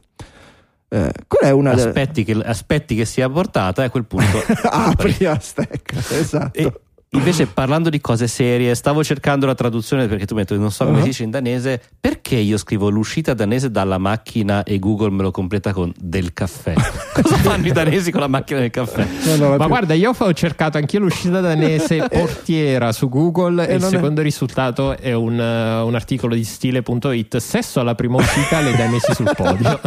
Magari non era danese, era olandese, era qualcosa de- del nord Europa. Allora, uscire... E se vi chiedete la portiera dov'è, anche solo per organizzare seratine fuori post, porta prima di pare- partire, pare Fan- che le danesi facciano. Fantastico, fantastico, fantastico. Qui da destra, tutti perché attenzione a come aprite la portiera dell'auto. Eccolo qua, forse è questo. Eh, beh, era uscito un articolo eh, il- per, fare, per chiudere un inciso di prima. Il remake di Total Recall deve essere stata una cagata pazzesca perché eh, il, il- il cast era un cast stellare. Per essere passato così inosservato, Colin Farrell, Jessica Biel, Brian Cranston.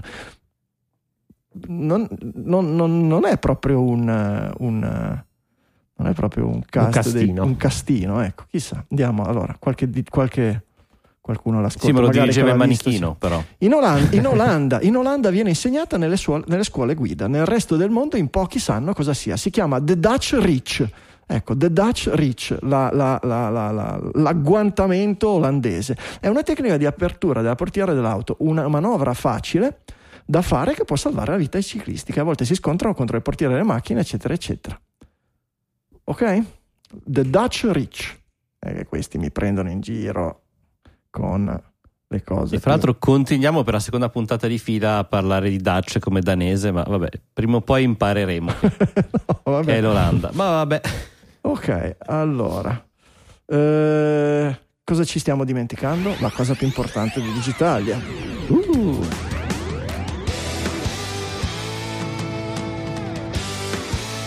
Le pecunie di Digitalia da dove arrivano? Perché insomma sti tre più gli altri due che oggi sono in panchina ma che sentite spesso alternarsi a noi, ai microfoni, insomma questi cinque pirla che tutti i lunedì sera dedicano il loro tempo a registrare e il resto della settimana lo dedicano a raccogliere le notizie, a informarsi e a farsi un'idea da raccontare in trasmissione, come fanno a essere qui dopo 15 anni sempre con lo stesso ritmo? E beh, è un mezzo lavoro, non diciamo che è un lavoro, è un mezzo lavoro che ha una retribuzione che arriva in minima parte dagli sponsor e in larga parte dai produttori esecutivi. Value for value si chiama in termini moderni, valore per valore. Se ricevete del valore dall'ascoltare Digitalia e se lo ascoltate più o meno tutte le settimane vuol dire che per voi un valore ce l'ha, vi chiediamo sinceramente col cuore in mano di restituire quel valore in termini economici. Decidete voi quanto, non vi costringiamo né a una quantità né a una scadenza, vi chiediamo solo davvero di farlo e da 15 anni questo modello funziona, perché non dovrebbe fu- continuare a funzionare anche oggi che voi vi apprestate ad ascoltare Digitalia? I modi sono tanti, quelli del podcasting 2.0, newpodcastapps.com oppure quelli classici PayPal, Satispay, bonifico bancario, Bitcoin, trasferimento vecchia maniera. In cambio noi vi ringraziamo in trasmissione, oltre a continuare a lavorare per voi settimana dopo settimana. Abbiamo un volontario, Francesco si è offerto volontario per vado volentieri, ma per me non è. eh, sono sempre volontari. Allora, ringraziamo gli streamer del Value for Value, Alessandro Varesi e Nicola Gabriele D. Eh, donazioni perpetue, cioè tutte le settimane ci arrivano da Davide Tinti, Davide Tinti, Davide Tinti che tre volte ci manda un euro addirittura questa settimana, Manuel Zavatta e di nuovo Nicola Gabriele D con il suo 2,01. Un euro arriva anche da Saverio Gramagliola, Luca Cipollone e 1,50 da Andrea Guido. Grazie a tutti. Grazie anche ad Alex Pagnotta con i suoi 2 euro e 3 euro da Marco Grechi, Michele Francesco Falzarano, Enrico Carangi, Fulvio, Fulvio Barizzone, Denis Grosso, Umberto Marcello, Giu- Giu- Giorgio Puglisi, aiuto, Giuseppe Brusadelli, Fabio Brunelli, Giacomo Cipriani, Andrea Malesani, Alessandro Grossi, Fabrizio Reina, Simone Magnaschi, Fabio Zappa, Ligia Technology di Desposito Antonio, Marco Traverso e Gianluca Nucci. Mitici, grazie a tutti. Marco, ciao. Mitico. Mitico, questi sono momenti di eh, uso improprio del, del mezzo pubblico. Eh, 3,21 321 il- la donazione di Davide Bellia. E, eh, mentre 5 euro ci arrivano da Mauro Tommasi, Donato Gravino, Letizia Calcinai, Emanuele Libori, Michele Olivieri, Edoardo Volpi Kellerman, Andrea Delise, Enrico De Anna, Massimo Pollastri e Alessandro Lago. Grazie a tutti.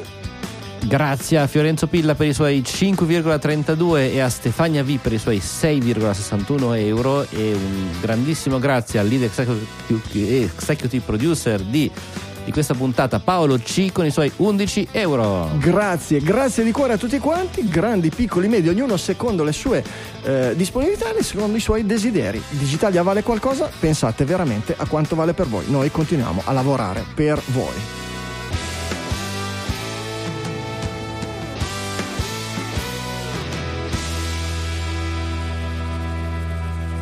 Fermento nel mondo dei social network. Michele, un po' di articoli e soprattutto un po' di stravolgimenti dovuti principalmente al terremoto Elon Musk, direi. Sì, assolutamente sì, infatti viviamo assolutamente in un momento di, di accelerazione, di cambiamento di come noi viviamo i social, perché poi stanno venendo fuori dei problemi che ci sono sempre stati, che, eh, di cui spesso abbiamo parlato, per oggi ci sono tante persone che stanno facendo, stanno provando a fare qualcosa, in realtà non soltanto persone, ma anche aziende, organizzazioni. Uno di questi, ad esempio, è Valigia Blu. Valigia Blu è il sito, il sito giornalistico eh, un po' speciale, nel senso che non ha dietro un grande gruppo, che non ha dietro una, una testata che insegue le notizie, ma fa articoli un po' più di approfondimento, che ha creato 100% digitale che quindi ha creato il suo successo eh, da una parte grazie ai social per distribuire i suoi, i suoi, contenuti dall'altra grazie al crowdfunding grazie al quale si, si finanzia un po' come Digitalia ehm, cosa è successo? che si sono accorti ma io mi immagino che comunque andasse avanti da un po', ecco che le discussioni sotto le eh, loro notizie, e qui si parla in particolare di Facebook, ecco, eh, finivano, finivano, male. Eh, si finivano in cacciara di... fondamentalmente. Esatto, n- non si parla più di confronto e scambi, che sono una delle basi della filosofia di Valigia Blu, ma scontri e schermaglie, toni accesi, alterati, che prendono il, so- il sopravvento, cito dall'articolo che hanno pubblicato, ore di discussioni senza senso. E cosa hanno deciso di fare? Hanno deciso di chiudere i commenti alle notizie, quelle un po' più, quelle un po più calde, quelle su cui il flame è praticamente, praticamente assicurato. Eh, nelle, loro parlano c'è un team di moderazione. Ecco, questo team di moderazione vedrà un po' come va su, appunto sui temi più caldi. Dopo 8 ore decideranno di chiudere le, i commenti. Se la cosa degenera da subito, le chiuderanno il prima possibile. Ecco, però è importante, secondo me, eh, che hanno, eh, hanno, ecco, hanno preso questa, questa, decisione in questo momento. Secondo me, appunto, non è un caso proprio perché un po' tutti stiamo ripensando il nostro rapporto con, con i social. Con i nostri, sì, il nostro rapporto con i nostri simili, fondamentalmente il fatto che alla fine quello sì. che dicevi tu questa settimana che io ti ho citato poco fa che abbiamo capito che gli esseri umani non sono fatti per parlarsi così tanto e allora iniziamo a farli parlare un pochino di meno tanto oramai no? i buoi sono scappati dal recinto però possiamo iniziare a dare qualche limite e poi arrivarci più, più piano piano e... Anche perché credo che, come dire, il valore aggiunto, e lo conferma poi questo articolo, è veramente nullo di questo tipo di, di discussione uh-huh. e confronti. Ci abbiamo provato, ragazzi, forse non è il momento giusto nella storia della civiltà umana di fare questo esperimento. Certo, certo. E la migrazione verso, eh, verso Mastodon, Fediverso e robe del genere può essere vista nello stesso senso. Poi ovviamente come tutte le, le migrazioni umane sono sono dettate più dal, dal momento e in un certo modo dall'isteria momentanea che da un'esigenza vera e propria. Però poi comunque il risultato può essere, può essere positivo, no? eh, tutti i, i, i, gestori. Mastodon fino ad oggi è stato un, un neanche un gigante dormiente, un dormiente basta eh, con delle possibilità di cui abbiamo parlato in tempi non sospetti di no, creare un'alternativa alla un'alternativa decentralizzata ai social network tradizionali con dei modelli che potevano in qualche modo servire proprio a eh, come dire in parte isolare o comunque allontanare eh, le frange che quando si mescolano sui social tirano fuori, vengono fuori dei conflitti termonucleari globali. E, e, però era solo teorica e oggi con la fuga da Twitter invece tutti i gestori di istanze Mastodon in giro per il mondo dicono che si vedono, anzi a volte addirittura travolti, devono limitare le iscrizioni gli stessi host che, che, forniscono hosting per Mastodon sono quasi tutti chiusi, non accettano per il momento nuove istanze perché devono un pochino scalare cercare di capire come accomodare questo, questo enorme ingresso. E quelli che c'erano già, d'altra parte, su Mastodon, si vedono a dover iniziare a utilizzare proprio quegli strumenti di Mastodon che Mastodon mette a disposizione eh, per preservarsi da questa, da questa folla che arriva. No? Mi riferisco a quel commento eh, del, della, di Kenobit, dell'amministratore di livello segreto, che dice: Ecco, inizio a chiudere, bannare è un brutto termine, ma a chiudere il collegamento nei confronti di altre istanze che rischiano di inquinare il, il discorso sul, sul mio Fediverso, sulla mia porzione di Fediverso. Sì, eh, Mastodon, eh, sia Mastodon.1 che è un, la principale istanza italiana, eh, livello segreto che è un'istanza un po' più, più, più, più, piccolina, nelle ultime due settimane sono cambiate tantissimo. Eh, sta arrivando una quantità di... Ge- a parte quantitativamente parlando, però se prima eh, sta facendo lo stesso ciclo che ha fatto l'internet, prima era uno strumento dove c'era una comunità di persone con una base eh, come dire, culturale, comunque con dei, dei, temi, dei temi, in comune che conviveva eh, piccola nei numeri, adesso sta arrivando veramente la massa, non ancora i milioni di persone, almeno sulle singole istanze, soprattutto italiane, però le migliaia di persone. Stanno arrivando eh, i ragazzi che poi nella timeline pubblica, ecco, spesso vengono poi, eh, eh, vengono poi i cui commenti vengono moderati, cosa che prima non c'era la necessità di, di farlo. E da vedere poi dove si atterrerà una volta che tutto il polverone ecco, si sarà un po', si sarà un po sì, acquietato. Quello che mi piace il... di Mastodon e, quello che viene fatto eh, a cui mi riferivo era più che la moderazione dei singoli utenti, dei singoli contenuti, è proprio nella manipolazione del, del fediverso, no? nel sì. isolare eh, determinate o comunque marginalizzare determinate istanze che hanno dei discorsi che rischiano di dal punto di vista di altre istanze, di inquinare il discorso e dire va bene se no, l, l, uh, Kenobit ha chiuso il collegamento con politica. Respubliche.eu, ecco, che è un'istanza che faceva il mirroring degli account di politici europei, quindi come ecco. dire che di per sé non necessariamente vuol dire che il, il tut era, eh, era tossico, no, però, si però... Potevano, da una parte si potevano sviluppare degli, esatto, delle questioni esatto. tossiche. E, e, e, il bello di Mastodon è un po' quello, nel senso dice qui parliamo di temi generali, di cultura geek, di videogiochi, di questo eccetera.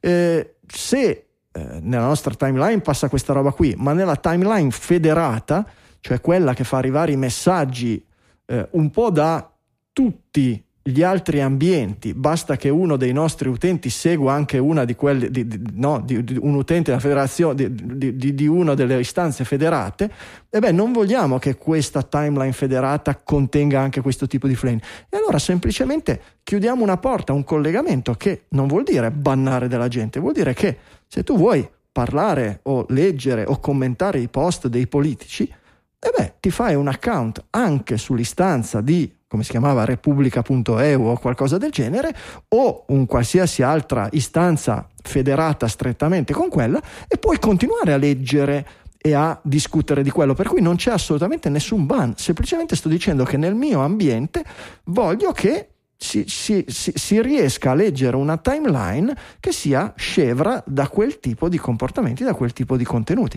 Ed è molto, ed, ed è molto interessante è certamente un superamento di un determinato tipo di problemi. Poi ne nasceranno degli altri, se ne possono già mhm. immaginare uh-huh. molti, ne affrontiamo già molti. Quanti cacchio di utenti su quante istanze diverse devo tenere a seconda di. Perché il bello di Twitter anche è ho tutto lì, vabbè, poi c'ho Facebook, devo già aprirne due. Ma se invece la mattina per vedere cosa è successo devo fare la login e, e seguire la timeline di 18-20 ambienti diversi, istanze diverse, e beh, cacchio, alla fine dei conti non mi conviene. Certo, ho la mia timeline personale su qualsiasi istanza dove seguo anche quelli di altre istanze non federate senza problemi. Però capite cosa, cosa si, inizia a, a, a, si iniziano a intravedere delle problematiche differenti e molte altre ne verranno fuori. Però in questo momento è un esperimento molto interessante, c'è movimento, c'è cambiamento, ci saranno problemi nuovi, ma è molto stimolante rispetto a quello che era che è stato fino a ieri per molti anni e che è stato sinceramente ingessato e in cui abbiamo continuato ad avvitarci sugli stessi problemi senza poi in realtà vedere tante possibilità di miglioramento perché al di là di dire eh, bannate Trump migliorerà tutto non abbiamo visto tante altre soluzioni e non, e non è è migliorato tutto poi eh, l'hanno fondam- bannato, eh. assolutamente Twitter ha fatto la svolta quando hanno bannato Trump certamente è diventato un No, ma la società ha civile. fatto la svolta la società proprio. non ne parliamo certamente appunto Eh, vediamo vediamo dobbiamo aprire un'istanza digitaliana per ora non lo facciamo anche perché il- lo sforzo in termini di amministrazione non è indifferente oltre ai costi in termini economici anche quelli di tempo, però abbiamo gli occhi aperti. Digitalia.social è già registrato, l'abbiamo già registrato, per ora non lo utilizziamo. Abbiamo il nostro Slack che devo dire è un'isola felice. Io flame, eh, trollate prese per il culo violente o robe del genere non ne ho mai viste. Se volete partecipare anche voi, digitalia.fm slash Slack è un ambiente a eh, medio-basso traffico, molto molto come dire, focalizzato su quelle che sono le varie stanze, tutte che girano attorno al- ai temi del digitale, alle esigenze dei geek. Se volete proporre delle stanze nuove, non ve l'abbiamo mai detto, ma basta che ci contattiate e siamo ben eh, lieti di aprirle. E vediamo, per ora stiamo chiusi lì dentro. Se un giorno diventeremo una parte del Fediverso, chi lo sa, è possibile. Cosa ne pensate? Se avete delle idee, scrivetecele, mandateci email, anche tweet, perché non siamo mica ancora scappati di lì. E che magari Anche dei flit. dei flit. Cosa sono i flit? Aspetta, che social era? Non mi tirate fuori delle cose strane, eh? No, mi ricordo, c'era qualcosa che aveva i flit. I flit? Certo, non ci lasciare così. Non è il flint, ammazza la vecchia col flint. Ammazza la vecchia. Franzo, dove sei? La- non lasciarci così Vabbè, sulle spine. insomma- Cos'è che era? i so- Eh, non me lo ricordo, mi mi è venuto questo momento di. Fate i bravi, se no, fate i bravi, se no vi porto tutti su Volunia, eh? Oh, Oh, Michele, lo, lo vedo spaesato, Michele. Non ti ricordi Volunia. Volu- il, il Volunia? Facebook, non Eh. il social network, il Facebook italiano. Era- doveva essere un mix Eh. tra Facebook e Google all'italiana, con tanto di Ed fanfara è rimasto su- solo il Google Plus. sul Corriere della Sera, panegirici, presentazioni in Parlamento. Sì, sì, sì. Volunia. Ci sarà una tombstone da qualche parte. sto guardando degli sch- Volunia Sick and Meat. Ah, sì, ti però ricordi su che c'era la città isometrica? Volugna.it c'è stiamo per lanciare il motore di ricerca del futuro.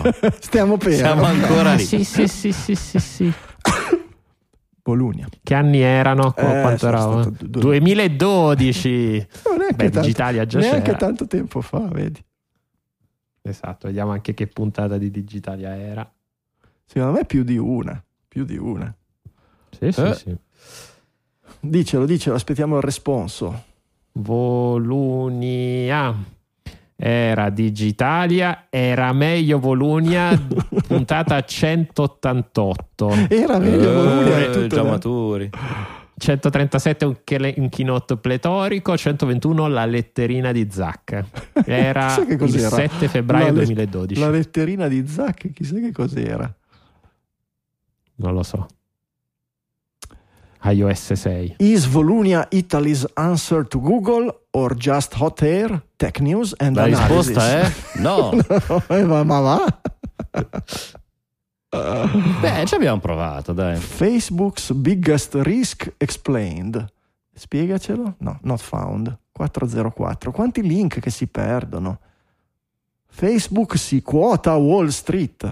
Pensa a te. Zuckerberg's letter to shareholders. Personal relationships are fundamental. Fantastico. Not found. Quanto internet ci perdiamo? Le Quanto- personal relationship. Sì, sì, secondo me sì, sì, si vergognano di queste cose che scrivono. La letterina di Zuc. Dobbiamo andare a fare archeologia di, di- digitaliana, cioè andare a recuperare i contenuti delle prime puntate e vedere che è successo. La lettera S1 di Zuckerberg, aiutando le persone a formare queste connessioni, noi speriamo di ricablare il modo in cui le Mm. persone diffondono e consumano informazioni. È Pensa- andata benissimo. Pensiamo che le informazioni del- l'infrastruttura delle informazioni del mondo dovrebbe assomigliare al grafo sociale, una rete costruita dal basso verso l'alto o di pari in pari, peer to peer, piuttosto che la struttura monolitica top down che è esistita fino ad oggi, si riferisce ai vecchi media. Crediamo anche che dare alle persone il controllo su quello che condividono è un principio fondamentale di questa operazione di ristrutturazione. È proprio così. È andata veramente benissimo, veramente benissimo Zuckerberg. Complimenti. Come no? Signore e signori, i gingilli del giorno. Gingili del giorno, i regali dei digitaliani per i digitaliani. A fine trasmissione, le voci digitali e seleziona per voi hardware, software, letteratura, qualsiasi cosa che abbia attinenza digitaliana, che abbia colpito la loro curiosità, stravolto la loro esistenza o qualsiasi sfumatura nel mezzo. Mi spiace che abbiamo fatto tardi, non abbiamo lasciato Michele parlare di Stadia. Vediamo di che cosa ci parla nei gingili del giorno. Michele. Allora, eh, è un periodo in cui eh, appunto in, questo, in, tutto questo marasma di cambiamenti tecnologici e sociali sto ingranando ancora di più nel mondo degli dei, dei feed RSS eh, con tutti, con tutti, gli automatismi che si permet- si ci si può permettere di fare con gli RSS e tra questi ho deciso di uccidere finalmente una tecnologia di cui onestamente non ne ho mai sentito il bisogno che è quella delle newsletter. Eh, c'è questo eh, sito che si chiama killednewsletter.com dove invece degli spazi ci mettete dei bei trattini eh, che vi permette di fare esattamente questo ossia generare dei ehm, degli, uh, degli, indirizzi email uh, fasulli, diciamo, uh, che invece di uh, generare come dire, una casella di posta generano dei feed RSS. Quindi voi vi iscrivete a una newsletter con questo, uh, con questo, con questo indirizzo e invece di leggerla su un client email che non è fatto per leggere le newsletter, la leggete su un bel feed reader, su Google Reader se, se volete, e, um, e, siete molto più contenti. L'ho, l'ho, l'ho, utilizzato, funziona, è gratuito e nel caso però potete ovviamente dare una manina sono, allo sviluppatore. Sono molto curioso. indipendente che, ti fa il parsing ti fa il parsing nella newsletter e ti divide arti- perché nella newsletter no, di solito c'è, no, un, no, c'è un, elenco di articoli. Ecco. Ogni entry del feed RSS è una newsletter dove ci saranno 200 articoli diversi. Assolutamente ah, sì. Ok, ok, peccato. Occasione persa. Io devo dire che invece mh, associo le due cose. Ho eh, pochissime newsletter ma che per me sono importantissime e poi ho il, il, l'aggregatore di feed RSS dove ho invece molti più eh, molte più iscrizioni e che segue in maniera un po' più veloce, un po' più superficiale. Ho fatto anche una grossa selezione, però un numero ristretto di newsletter le seguo e devo dire che le informazioni più di qualità forse mi arrivano di lì. Eh, eh, ma è una questione di mezzo, appunto, certo. perché quelle informazioni non dovrebbero essere su bel, anche su un bel feed RSS. Sì, però dovrebbero essere divise per notizie, è quello che, ti, che, certo, che vorrei certo, dirti, certo. che sarebbe bello. Anzi, è un'idea se volete creare un qualche cosa di nuovo, una cosa come quella che ha descritto Michele, ma che faccia il parsing e che quindi dalla newsletter tiri fuori 5 articoli e li divide in 5 entry nel feed RSS, sarebbe veramente, veramente una bella cosa. Grazie Michele, mhm. interessantissimo. Mm-hmm. Francesco. Eccomi, allora vi sentite, sentite, che parliamo sempre di questi nuovi sistemi di machine learning, di intelligenza artificiale, stable diffusion, da lì e poi chissà quanti altri per generare immagini, canzoni, suoni, podcast e, e quant'altro. Poi uno si dice, ma dove, qual era? Aspetta, oggi mi serve fare un logo, qual era l'intelligenza artificiale? Bene, c'è Futurepedia, eh, futurepedia.io eh, che raccoglie e tiene anche aggiornato un elenco di tutti questi modelli di machine learning, di intelligenza artificiale che eh, nascono tutti i giorni fondamentalmente. Dice, l'autore dice che ne aggiunge più di 5 tutti i giorni di, di nuovi sistemi. È una gingillopedia sono dei sistemi censiti. di intelligenza artificiale. Esatto, sono censiti, quindi uno può dire ho bisogno di generare del codice, di scrivere, di fare del design, eccetera, eccetera, e si trova tutti quelli che okay. rispondono a questo tipo di necessità. Eh, è un catalogo, è certo. in continua crescita, interessante, ecco, vale la pena esplorarlo per giocare. Grazie Francesco, ci voleva qualche cosa che mettesse ordine, che catalogasse tutte le novità e tutti gli ambienti di quel tipo. Eh, quello che non Un mi bel ricorda- modello di machine learning che metta ordine. Quello che non mi ricordavo le altre puntate, che ogni volta eh, dicevi da lì, quest'altro, quest'altro, quello che ti dicevo che, che- con cui ho ottenuto i migliori risultati è Mid Journey, che lo citiamo poco Midjourney. e che ogni volta non me lo ricordo, ma è quello che certamente per me almeno tira fuori le... Che fra l'altro è basato più su Stable Diffusion, se non mi sbaglio, con, eh, Sì, non so, non, non mi ricordo. E- e- con un modello diverso. È quello con cui generano le immagini dei, dei videoclip musicali. Non so se l'avete visto, era un altro degli articoli che avevo Sì, messo. sì. Magari ne parliamo una delle prossime, prossime settimane. Ultimo gingillo per oggi: Floor 796, piano 796. Bello, un prodotto di eh, cultura della rete. Eh, una, una artwork, un disegno in movimento animato eh, che dovrebbe rappresentare il 796esimo piano di una enorme stazione spaziale. È fondamentalmente in formato cartone animato una rappresentazione di un mucchio di diversi eh, memi, eh, spezzoni di film, cose famose, eh, una roba particolare gestita da una singola persona che ogni tanto ne aggiunge un blocco. Ci trovate veramente citazioni di tutto, di tutto. Michele, se lo apri vai nell'angolo in basso a destra e ti rendi conto di quello di cui sto parlando. È veramente una cosa in cui perdersi, è una cosa carina, non serve a niente, ma è cultura, è cultura. Quando parliamo di no, digitale, umanesimo e robe del genere. Cultura, andatela a vedere, è una cosa carina. Un gingillo del giorno, li trovate tutti su digitalia.fm slash 650, almeno quelli di questa puntata 650.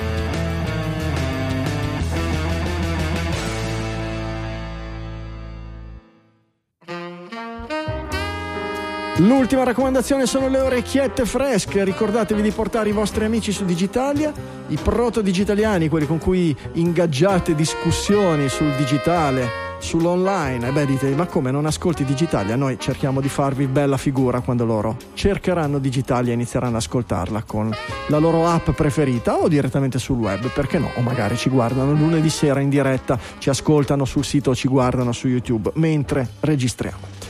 Direi che anche per questa puntata 650 è tutto. Dalle Mi Studio Liguria 1 di Sanremo, un saluto da Franco Solerio. Dallo studio di Milano Isola, un ciao da Michele Di Maio. Un ciao anche dallo studio di Milano Città Studi da Francesco Facconi. Ci sentiamo la settimana prossima con una nuova puntata di Digitalia.